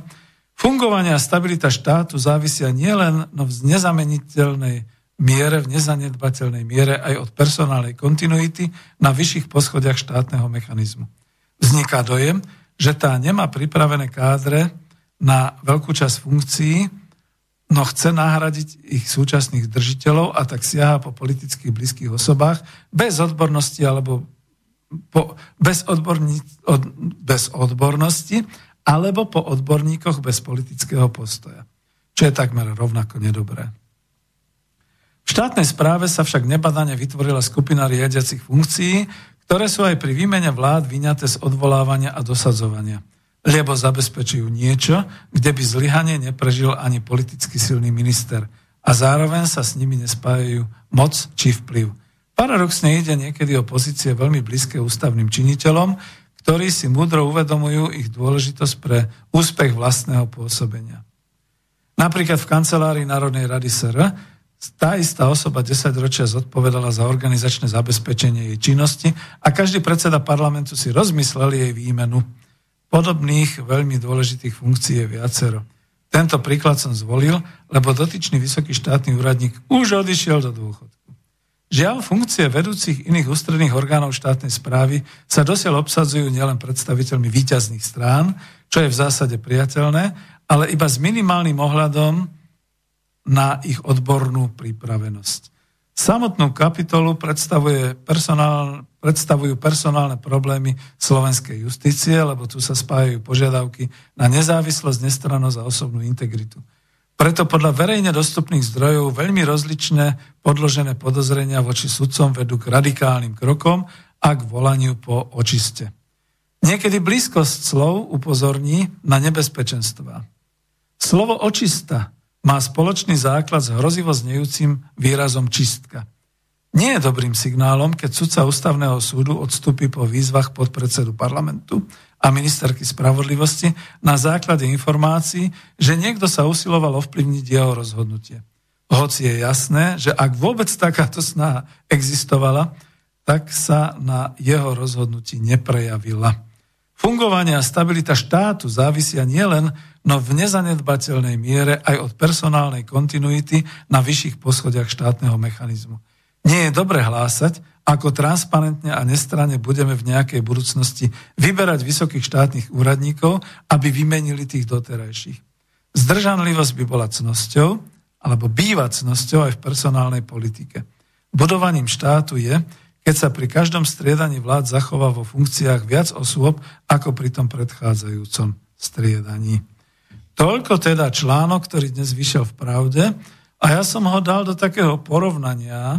Ešte raz si skúste pozrieť a vypočuť, čo to doktor Sak písal o molochu komunistickej strane Československa a o jej, e, povedal by som tak, zatvrdnutí na tých pozíciách No a o súčasných vládnych pohyboch na všetkých tých e, administratívach e, vládnej moci.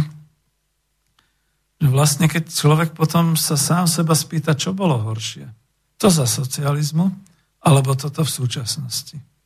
Nie, ja neviem vám dať odpoveď. Skutočne som ekonóm, z tohto hľadiska len vidím tú diskontinuitu, že každý človek, ktorý odíde potom z tej funkcie, si zo sebou bere aj skúsenosti, vedomosti, pravdepodobne aj určité kontakty a určité také a zatrpkne. Pretože viete, ako zrazu sa vám zníži plat, zníži sa vám životná úroveň, všetky takéto veci. Sme v tej istej situácii. Prečo sa vlastne muselo tých 30 rokov budovať niečo, čo je vlastne to isté, len v inej farbe? No. Tí štyria milionári nemajú žiadnu farbu, čo sú ako predsedovia strán a e, tej vlády, ktorá tu je. Že v tomto to zakončím.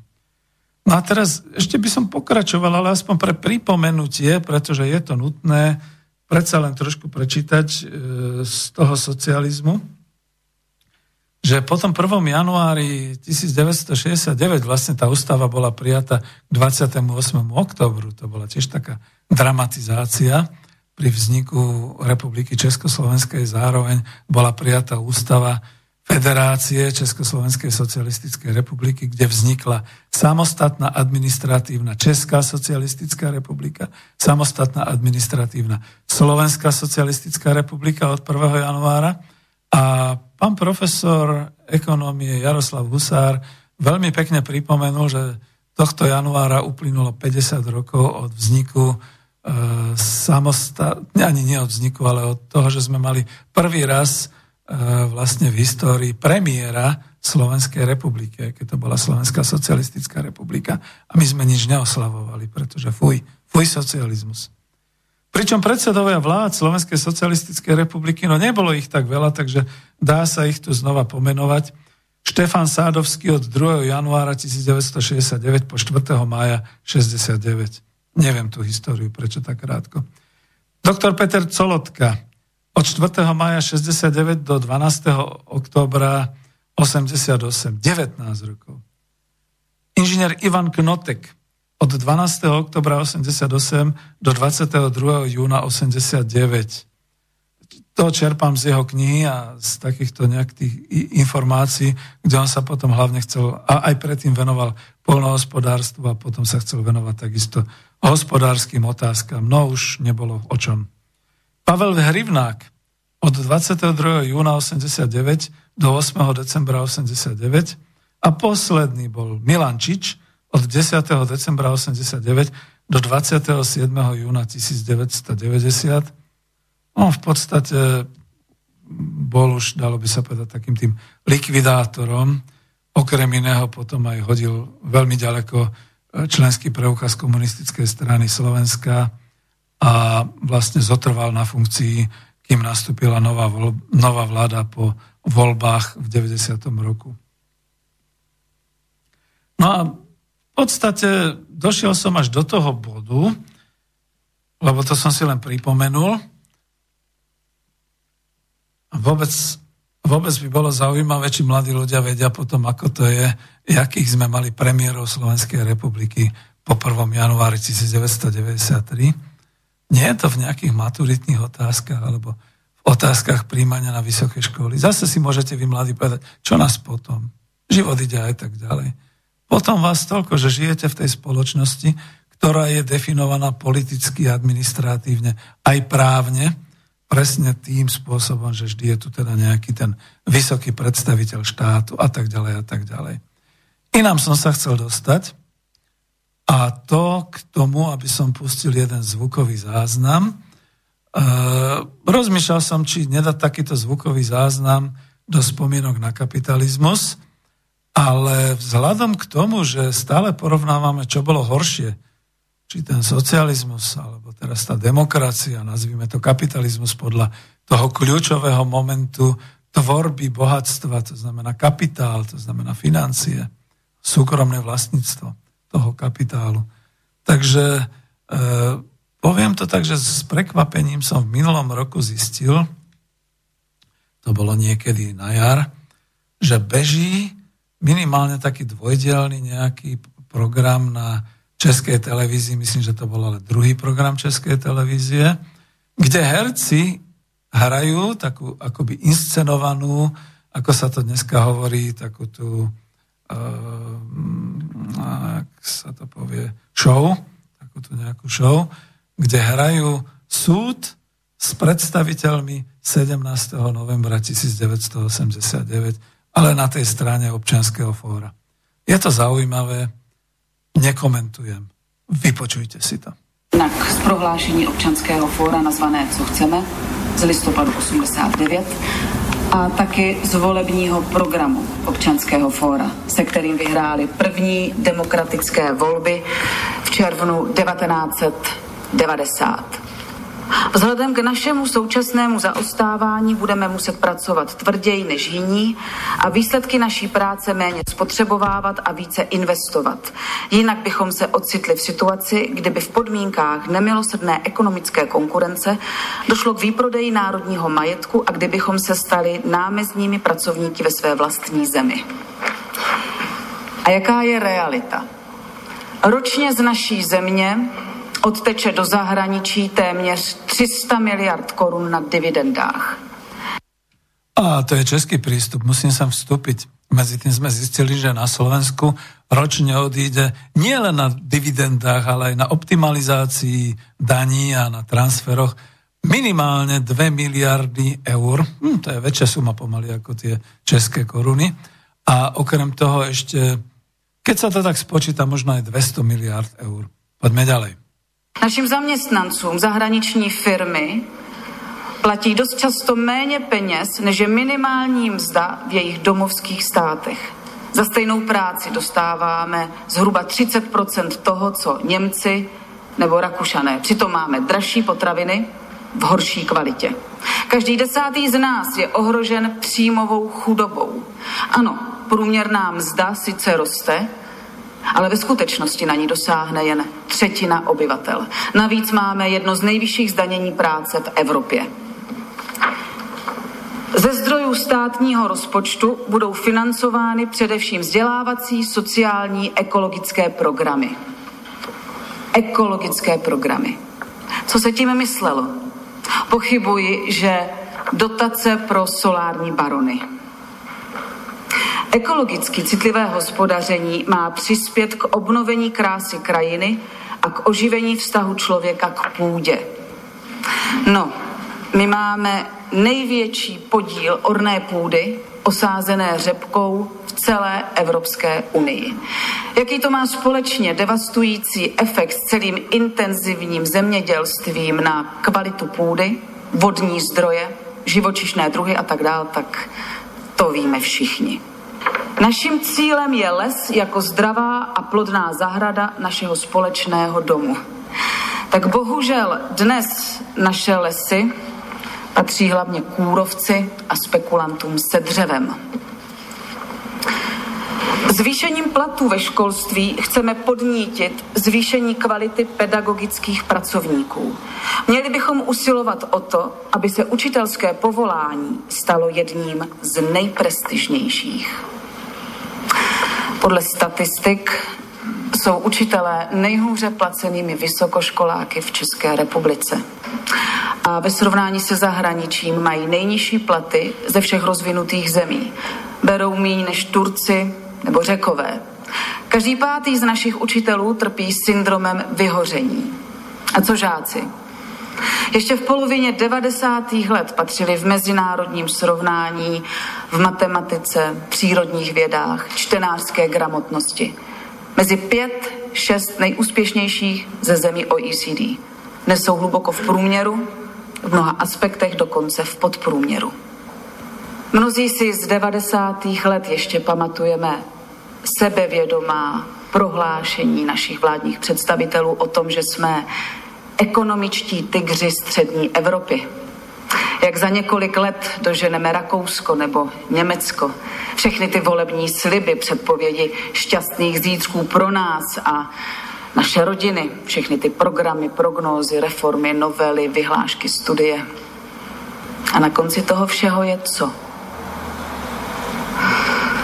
Ztracených 30 let Protože z ideálu sametové revoluce se nám podařilo naplnit ostudně málo. Přesněji zločině málo. Proto dnes stojím na tomto místě, abych vznesla žalobu za mladé rodiny, které si nemohou dovolit vlastní bydlení a často se jim nedaří ani sehnat školku pro svoje děti. Za starobní důchodce, kteří po zaplacení nájmu a léku mají sotva na základní životní potřeby. Za ženy, které za stejnou práci se stejnou kvalifikací berou výrazně míň než muži. Za matky samoživitelky, které kvůli nezaplaceným alimentům musí šetřit na dětech a stát jim není ochoten pomoci. Za všechny ty, kteří nekonečné roky a roky čekají na jeden soudní rozsudek, který by jim vrátil důvěru ve spravedlnost. Za lékaře a zdravotní sestry, kteří v práci s prominutím padají na ústa, přitom jim dnes a denně podráží nohy zoufalý nedostatek financí ve zdravotnictví. Za všechny ty, které štve rozkrádání veřejných peněz, všudy přítomná korupce a klientelismus, za živnostníky drcené čím dál větší byrokracií, za malé firmy, které jsou znevýhodňovány nesmyslnými dotacemi pro ty velké, za obyvatele Severní Moravy a severních Čech, kteří x dnů v roce musí dýchat vzduch plný jedů, za domácnosti šikanované exekutory, za staré, nemohoucí, vážně postižené klienty sociálních služeb, kteří čelí každodenní nejistotě, jestli v péči o ně vůbec zbydou nějaké peníze. Za všechny oběti šmejdů a obchodníků s chudobou.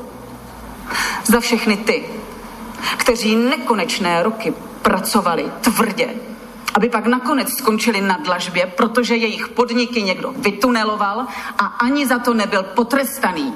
Za všechny děti narozené ve špatných lokalitách, které se nikdy nevyhrabou ze srabily. Paní žalobkyně, důrazně vás žádám, abyste ubrala na expresivnosti svého vyjadřování. Omlouvám se, ale popisuji jen pocity významné části obyvatel naší země. Jak jistě víte, city a pocity do soudní síně nepatří. Přejdeme tedy k žalobě. Koho vlastně žalujete? Rochefoucauld kdysi napsal, čeho se na nás dopustil. Mm, tak, tak to je zaujímavé, že mi to prerušilo a neviem kvôli čomu. Ešte sa skúsim pozrieť, že či to hralo. Že žalujete i mne? Tak hralo to. I sebe? Ano, vznáším žalobu na nás všechny. Protože my všichni jsme spolu vyni tím, v jakém stavu je na bývalý nebo současný minister pochopitelně nese daleko větší vinu odpovědnosti než třeba zdravotní sestra, ale my všichni jsme spolupachatelem i obětí. A co je nejhorší, spáchali jsme zločin nejen sami na sobě, ale hlavně na těch, kteří přijdou po nás. Budúce generácie. No, trošku som to tam ešte asi dokumentovával a mal som obavy, či vôbec sa mi to nahrá z televízie, ten zvuk, ale vidíte, nahral sa. A ja som si sa hovoril, že nebudem komentovať. Vypočujte si ho x krát. Dozviete sa, hlavne vy mladé generácie, že v roku 89 sa zámerne a politicky našpinilo na tie naše predchádzajúce 40. roky natoľko, že všetci verili a dúfali, povedzme aj tomu občianskému fóru a veľmi rýchle bujali ďalšie politické organizácie, ktoré chceli byť pri tom, že teraz to už bude len dobre, že teraz ako sa budeme rozvíjať. Žalobkyňa, myslím, že ju hrala známa herečka, nebudem to tu hovoriť, žalobkyňa tu vlastne povedala tú podstatu, čo sa vlastne stalo. Boli veľmi pekné ciele, ktoré boli na začiatku definované. No ale všetky tie ciele skončili v koši, pretože sa spustili potom určité procesy, ktoré my poznáme ako divoká privatizácia, rozkrádanie národného bohatstva, rúvanie sa o moc, rúvanie sa o posty, pozície, rozpad Československa na dve republiky a v každej republike potom zvlášť rúvanie sa o majetky a všetky takéto veci, až to doviedlo do situácie pardon, dnešných dní. No a v podstate z tohoto zvuku si môžete, hlavne vy mladí, milé vnúčky a milí vnúci, vydedukovať, že nikdy sa neoplatí osierať minulú dobu bez toho, že by ste mali zabezpečenú budúcnosť. No deje sa to aj v dnešných dňoch. Musíme si to povedať tak, že každá tá vláda po tej zmene volebnej, musím to naozaj povedať konkrétne na Slovensku republiku, to bolo v Českej republike, ale platilo to aj na Slovensku, každá tá vláda akoby z počiatku najprv poriadne poosiera, ľudsky to poviem, e, tú predchádzajúcu a všetky tie veci a hlavne ich potom zruší, respektíve vytvorí si svoj vlastný prístup a svoje projekty, ktoré chce realizovať. Len skutek vždy útek, pretože niečo sa udeje, niečo sa nevydarí, niečo je ináč, na niečo nie sú peniaze, na niečo nie je dohoda. Potom prejdú ďalšie 4 roky vlády a znova sa ide ku zmene. A takýmto spôsobom upadá slovenská spoločnosť Napriek tomu, že je tu veľa majetku zainvestovaného, hlavne cudzieho majetku, že Slovensko skutočne je v Európe v úvodzovkách tým, ako to vyzerá, všetky tie luxusné a najnovšie a podobné výdobytky, ale že upadá vlastne ten celkový, nejak by som to povedal, status republiky. Jednoducho, keď si otvoríte e, z okien spálne e, zo svojho bytu priestor von, to už nie je váš. To už nie je dokonca ani štátny. To, to už je proste jak si taký, no. Znova sme v tej situácii ako tí dizidenti, ktorí kritizovali, že e, v podstate to nie je naše vlastníctvo, ale to je vlastníctvo komunistickej strany a podobne. Dneska je to podobne. Nie je to naše. Je to cudzie. Za to hovoríme, že žijeme v kolónii Slovenská republika. No ale teraz, aby sme z toho takto vyšli von, e, pretože nechcel som už úplne, aby to bolo nejaké porovnávanie, ale aby sme pochopili tie procesy, ku ktorým znova smerujeme. V situácii 1. júna roku 2020 je to asi takto. Odohrala sa pandémia koronavírusu. Nebudeme to hodnotiť. Spôsobila prudký zvrat v hospodárskych činnostiach, v ekonomike, v globálnej ekonomike, pretože na 2-3 mesiace prerušila mnohé prúdy, mnohé systémy, e, projekty ekonomické a podobné veci. A hlavne teda globálna kríza sa odzrkadľuje u vlastníkov, že mali mimoriadne straty, mimoriadný úbytok ziskov, všetky takéto veci. Na Slovensku republiku sa to týka hlavne v tom, že ja som to už v nejakom článku písal, že sme naozaj ekonomika práce vo mzde, pretože z 80% je tu hlavne vrstva ľudí, ľudové masy, ktoré sú zamestnané. A to presne tak, ako bolo v tom e, zvuku povedané, máme také hnusné mzdy, ktoré niekedy nie sú ani nedosahujú na minimálnu mzdu v tých vys- vyšších, v tom jadre európskom, v tých krajinách ako Holandsko, Nemecko, Francúzsko, Belgicko a tak ďalej a tak ďalej až po Rakúsko a podobne. No a teraz sa tu hrá taká nejaká zaujímavá vec, že znova sa akoby osiera tá minulosť a prípadne sa hovorí o tej tragédii pandémie a veľkej krízy a idú sa naberať obrovské peniaze na obrovské e, výdavky, kde ale takmer nikto nepovie, že to budú naše výdavky. Že to v podstate si zaplatíme všetko my dlžoby.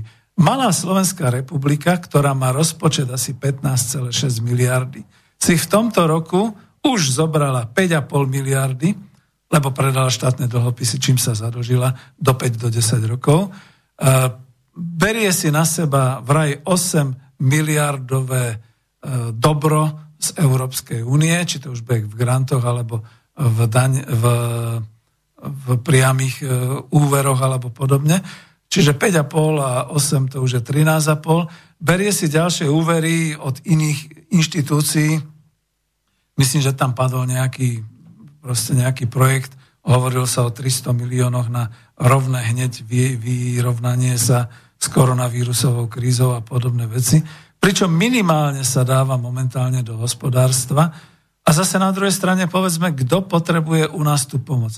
Predovšetkým mzdy, mzdy teda pre obyvateľov, aby boli zabezpečené mzdy, ale mzdy by sa dali zabezpečiť aj tvorbou nových podnikov, nového podnikania, nie automotíva, cudzí investori.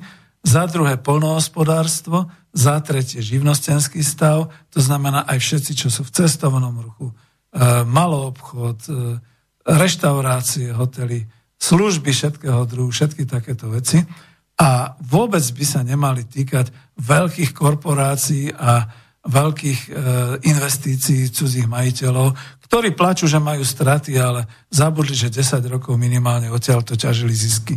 To bola taká akoby vstupka súčasnosti, ale hlavne kvôli tomu, aby ste si uvedomili na základe toho zvyku, zvuku, ktorý bol, že čelíme tomu, že história nás bude znova posudzovať a znova bude posudzovať, že v roku 2020 ste prijali mnoho miliardové dlžoby, povedzme naozaj to bude 15,5 miliardy a viac, a zadržili ste vás, vnúci milí a vnúčky, ďalšie generácie. Do roku 30, do roku 38 takými ťažkými dlhmi, že sa z toho budete spametávať. Pokiaľ nenastane nejaká superinflácia, asi ako v Nemecku, že sa bude eurovkami, 100 eurovkami, 500 eurovkami tapetovať, povedzme, že sa budú steny a že do obchodu pre chlieb pôjdete s dvoma veľkými nákupnými taškami plnými 500 euroviek. Ináč sa to už asi nedá povedať. No a vrátim sa k tej podstate toho, čo sme hovorili. Takže ako to bolo. A tu je zase taký nejaký komentár, ale viem, že už som to raz hľadal, na web stránke akorn.cz dával takú e, zrovnávaciu súčasnosť so socializmom a tam písal asi toľko, že naozaj bolo tých 5 miliárd korún československých len vo výrobných fondoch, ktoré sa potom rozplynuli v priebehu dvoch, troch rokov. Ale píše tu aj takéto veci, vidíte, lebo máme takú reláciu. Přestože koncem roku 89 průmysl Československa výrazne zaostával, průměrným tempem se dá stále za dobu socialistického státu vyčísliť, že byli osvojeni progresívne strojírenské programy a vznikla mnohá nová výrobní odvětví v elektronice i v chemii. Tempo průmyslové dynamiky se snižovalo, přesto zpočátku mělo vzrůstající tendenci. Oproti problémom s průmyslem byly vybudovány tisíce kilometrů ropovodu, plynovodu, produktovodu, rekonstruována a rozšírila se síť vedení vysokého napietí, vybudovali se stovky kilometrů nových dálnic, silniční síť byla elektrifikována a motorizována, síť autobusových tratí vzrostl téměr, téměr pětkrát. Vyrostla početná flotila námorných lodí, v žade najväčších miest došlo k modernizácii a rozšírení hromadnej dopravy. V Praze bylo uvedeno do provozu moderní výkonné metro, postavili sa desítky vodních nádrží a přehrad. Byla vybudována silná a přiznejme se na svou dobu moderní armáda. Výrazne vzrostli kapacity zemědělství, zásadne sa e, zmodernizovala jeho výrobní základna. Problém však bylo vyrovnávanie sa s prúvodními s pôvodnými vlastníkmi púdy, nebrali sa ohledy, celé období socializmu snad jen jedinkrát pri pokusu o reformování celého socialistického systému pod vedením Alexandra Dubčeka mělo e, dojít do dohody e, o spolupráci s bývalými vlastníkmi. Takže to vidíte, to je, ako, nedá sa kritizovať v čom horší. Skôr to bolo také nie čierno-biele porovnávanie. Ale je tu aj takáto otázka. Budem pokračovať, lebo naozaj už sa blížime pomaly k záveru. Nepíšete, nevoláte, už ani nevolajte. Nevyužité možnosti investíc po roku 88, státní zadluženosť. Tržní cena majetku je v praxi nejvíce ovlivnená jeho ekonomickou efektivností. konkrétne ziskovosti, rentabilitou. Tá byla v prípade ČSSR tehdy mimořádne vysoká. Ja padnem na zadok. To som si neuvedomil, že to tu píšu. Pokud ji počítame jen z hodnoty výrobných základných fondů, základných prostriedkov v zústatkovej hodnote, což zhruba odpovída hodnote základního imení v kapitalistických podnicích, pak v roce 89 dosáhla 9,6 roční výnosnosti. To je rentabilita, o níž by si podniky na západe mohli tehdy a ešte více i dnes nechať jenom zdát. Toto mám v suvku. 9,6% ročná výnosnosť. A ako je to, čo to hovoril pán Magnoško, o, Magdoško o ročnej návratnosti, o, o návratnosti kapitálu 3,8 roka v súčasnosti. No takže toto bolo viac. Trošku ekonomicky treba na to pozerať. Takže kde je tá kritika? No, chcem čítať kritiku. A Rozhodujúci časti zisku dosahujú nejenom vlastní provozní či obchodní činnosti, ale hlavne najrúznejšími finančnými operacemi za kapitalizmu. V prípade ČSSR tomu tak nebylo, protože finanční operace byly koncentrovány jen v, nevýro, v nevýrobním odvětví peněžnictví a poisťovnictví. Z toho plyne, že tržní hodnota zmíneného majetku musela byť objektívne daleko vyšší než uvádená hodnota účetní, tím spíše, že nebyly žádné významné problémy s odbytem či zamestnaností, snad krom dostupnosti problémů v dodávkach, které však byly byrokratického rázu a dali se fázové, fázově přetransformovat. E, prostředky v té době byly ještě stále dostupné. No, musím k tomu zaujať e, aspoň nejaký komentár. Priznám sa, že ja som si myslel, vybral som si e, tento prameň, že to bola akoby kritika socializmu. Keď idete hlbšie a hlbšie, tak zistujete, že to je skôr chvála socializmu. Otvorilo sa okno. Je skôr chvála socializmu a z toho, čo bolo napísané, vyplýva, že tých 5 biliónov korún československých investičných celkoch, ktoré odovzdali uh, starí predstaviteľi a novým predstaviteľom 31.12.1990, to malo ešte oveľa vyššiu hodnotu, pretože to bol účtovný majetok. A to nebol trhový majetok, presne vzhľadom na tie dva prvky, to znamená vzhľadom na zamestnanosť, efektivitu v zamestnaní a vzhľadom na problémy s odbytom. Neboli žiadne tom čase, v roku 1989, skôr opačne. Bol nedostatok tovarov, čiže bola prehriatá ekonomika. Čo to znamená do súčasných dní? Ekonom Peter Zajac Vanka. Povedzte na otázku, bol socializmus horší? No v tomto prípade musím povedať, že nemôžem tak povedať, pretože z hľadiska dnešných dní, tak ako sa to berie dnes, ak ak máme možnosť zamestnávať ľudí, dokonca je nedostatok kvalifikovaných a vôbec pracovnej síly, ak máme odbyt zabezpečený, lebo bol hospodársky zákonník, ktorý sa potom v 90. zrušil, boli tzv. E, dodávateľsko-odberateľské vzťahy, ktoré vyplývali zo zákona. Bolo nutné uzavrieť vo finančnom objeme aj v hmotnom objeme dodávky a odber a tak ďalej to znamená, že dnes, keby premiér vlády mal v rukách takéto možnosti, tak ten by sa zbláznil. Čo by mu zostávalo? To by bol svet. To, a, a ešte, že by zisky plynuli do štátneho rozpočtu a nie teda von do zahraničia. No úžasné. Ako, no comment, ako to sa nedá komentovať. Ešte trošku v zdravotníctve, lebo to je teraz tá otázka, ktorá vyvstala práve a zviditeľnila sa počas koronakrízy. Ja to skúsim len tak veľmi jemne. Je to článok, ktorý je vybratý z časopisu Bratislava z roku 85, takže mi môžete povedať, že čo to vyťahujem. Pán doktor Mudr Radko Menkina bol riaditeľom Ústavu národného zdravia mesta Bratislava.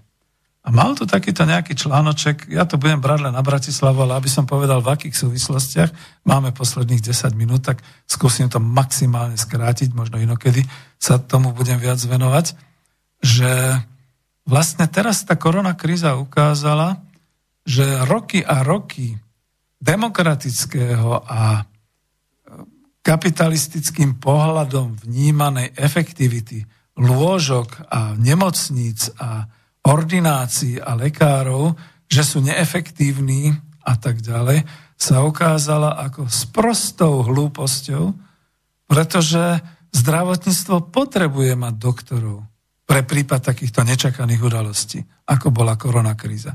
Zdravotníctvo potrebuje mať rozvinuté ordinácie, um, potrebuje mať nemocnice, potrebuje mať lôžka. Vidíte, že v marci, apríli a po celom svete to išlo, že najdôležitejším kritériom pre úspešnosť vlád národných bolo rýchle zohnať zdravotnícke pomocky, nielen rúška, rukavice a takéto veci, ale aj tie plúcne ventilácie. Koľké krajiny okamžite sa pustili do budovania nových nemocníc, takých tých e, prízemných, takých tých e, jednoposchodových s lôžkami a so všetkým vybavením, aby sa pripravili pre prípad, lebo však videli, ako to v Taliansku dopadlo, prípadne v Spojených štátoch, prípadne teraz to vidíme, ako je to v Brazílii a ďalej. A toto všetko nebolo. A myslím si, že hlavne tu na Slovensku sme urobili veľmi múdro a na druhej strane veľmi zo strachu a vystrašene, že sme zistili, že my už nemáme poriadne rozvinuté zdravotníctvo. A keby sa nás tá kríza chytila len tým, že by tu umierali stovky ľudí a tisícky by boli e, zdravotne postihnutí, nielen tým koronavírom, ale všetkým ostatným, tak by to položilo národ. Takže dobre bolo, že boli všetky tieto karantény a podobné veci, ale zlé je, že v porovnaní znova, keď povieme, čo bolo horšie za socializmu, no tak ten hnusný socializmus, namiesto aby investoval do kapitálových investícií, namiesto aby investoval do ešte rýchlejšieho, ešte efektívnejšieho rozvoja výroby a všeličoho, on vám jednoducho investoval do spoločenskej spotreby, do infraštruktúry ako školstvo, zdravotníctvo a stop. Povedzme si niečo o zdravotníctve za tých pár minút. Znova je to historické, lebo aj pán Benkina v tom článku Bratislavské zdravotníctvo včera, dnes a zajtra píše, že v roku 45 po oslobodení mala Bratislava charakter provinčného mesta s počtom 142 900 obyvateľov. Bola tu hlavne ambulantná starostlivosť, eh, ktorá sa vykonávala okrem zariadení nemocenského poistenia prevažne v súkromných ordináciách a nemočničných zariadeniach. Chcem to celé preskočiť, lebo tu bolo o lekároch. Eh, z iného materiálu mám, že Dokonca v celej republike Československej bolo po, po oslobodení v máji 45 len 9 tisíc lekárov. To sa potom vyskočilo až na nejakých 45 tisíc lekárov už počas rokov socializmu a tak ďalej, ale toto tu pán Menkina nepíše, on tu píše prudký rozvoj zdravotníctva začal po roku 1948 zjednotila sa zdravotnícká starostlivosť a v meste Bratislava samotnom sa vytvorili dva mestské ústavy národného zdravia.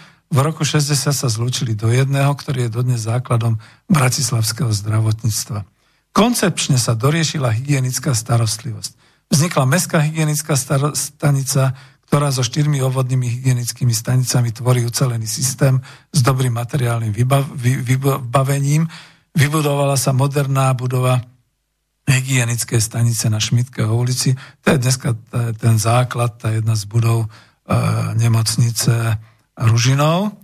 Dnes na území mesta sa rozvinuli i zdravotnícke služby iných zložiek, ako je Krajský ústav národného zdravia Západoslovenského kraja, fakulta a detská nemocnica, Ústav pre kardiovaskulárne choroby, ďalšie zariadenia vedecko-výskumná základňa Ministerstva zdravotníctva Slovenskej republiky, Socialistickej republiky, Výskumný ústav onkologický, Výskumný ústav výživy ľudu, Výskumný ústav humannej bioklimatológie, Výskumný ústav lekárskej bioniky, Výskumný ústav preventívneho lekárstva, Štátny ústav pre kontrolu liečiv, Vybudovalo sa železničné zdravotníctvo, vybudovalo sa železničné zdravotníctvo, sú to zdravotnícke zariadenia ministerstva vnútra SSR a ministerstva národnej obrany. Z malej vojenskej nemocnice vyrastol komplex moderných nemocničných objektov s novou poliklinikou. V Ústave národného zdravia mesta Bratislavy sa vybudovali nové moderné zariadenia so stovkami lekárskych pracovníc a s najnovšou zdravotníckou technikou za stovky miliónov KČS, ako napríklad územná poliklinika na Mýtnej, územná poliklinika v Petržálke na Záporožskej, to je dneska tá staršia, lebo v roku 88 sa už budovala táto hlavná poliklinika, e, ktorá je v Petržálke na Antolskej. A potom územná poliklinika na Šmitkeho, čiže dnes Ružinovská nemocnica, územná poliklinika v Karlovej vsi, dokončuje sa výstavba novej územnej polikliniky pre tretí obvod a tak ďalej na Schneidera Trnavského, na Dolných Honoch. Rozvinulo sa zdravotníctvo aj v okrajových častiach mesta, vybudovali sa nové zdravotnícke zariadenia vo Vajnoroch, v podonajských biskupiciach v Jarovciach, v Čunove, v Devinskej Novej Vsi, v Devíne, v Rusovciach, dobudováva sa veľké zdravotné stredisko v Rači Záhumeniciach. Na nemocnice s poliklinikou na Bezručovej vznikli moderné oddelenia pre starostlivosť o ženu a detí. Na Krásnej hôrke, kde sídli neurologická a geriatrická klinika, pre nemocničné účely sa adoptovali priestory kaštiela v prievoze, kde je liečebňa pre starých a chronických chorých. Vybudovala sa nová nemocnica s poliklinikou akademika Derera, aj s infekčným pavilónom. V súčasnosti má takmer tisíc postelí, dokončuje sa výstavba novej nemocnice v, Ružinove so 700 postelami a začala sa výstavba prvej časti nemocnice s poliklinikou v Petržálke, to je tá na Antolskej dnes, s 1200 postelami. No budem musieť končiť, ale nedá mi, aby som nepovedal, e, že nemám tu tých lekárov. Mám. Dnes je v Ústave národného zdravia len v Bratislave 1250 lekárov a viac ako 3500 stredných zdravotných pracovníkov. V rámci mesta pôsobia dve stredné zdravotné školy, ktoré majú vyše 2000 žiakov.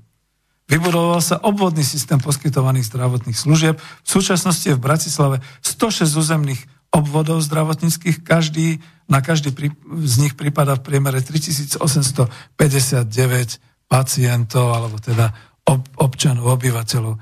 Vážení priatelia, ja som chcel celý tento diel, celú reláciu venovať tomu, že čo bolo horšie za socializmu. Podarilo sa mi niektoré veci vytiahnuť, ale narážal som aj pri prameňoch na to, že to nebolo nikdy čiernobiele.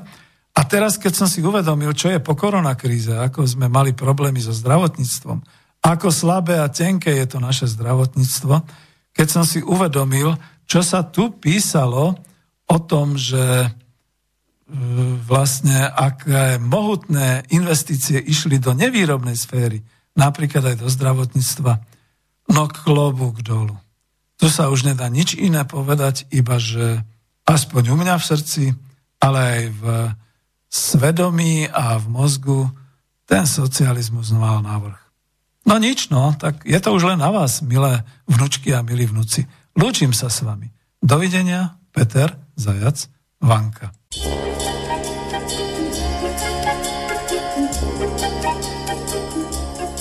Den je krásný, den je krásný, den je krásný, den je krásný když dva se rádi mají, i v lednu je, jak mají, i v lednu je, jak mají.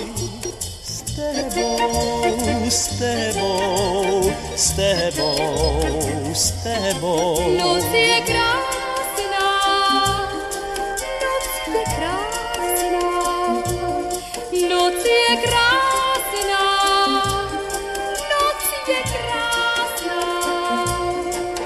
když dva jsou jako jeden, v máj promění se leden, v máj promění se leden. S tebou, s tebou, s tebou, s tebou. Svět je krásný, svět je krásný, svět je krásný.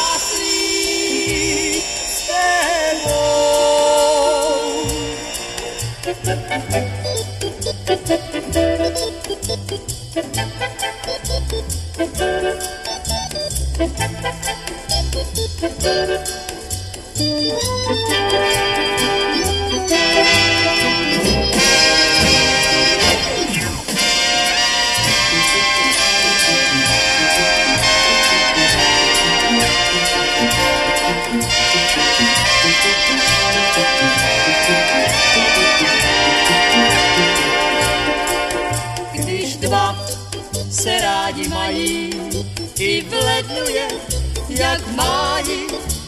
i v lednu je, jak májí. S tebou, s tebou, s tebou, s tebou svět je krásný, svět je krásný,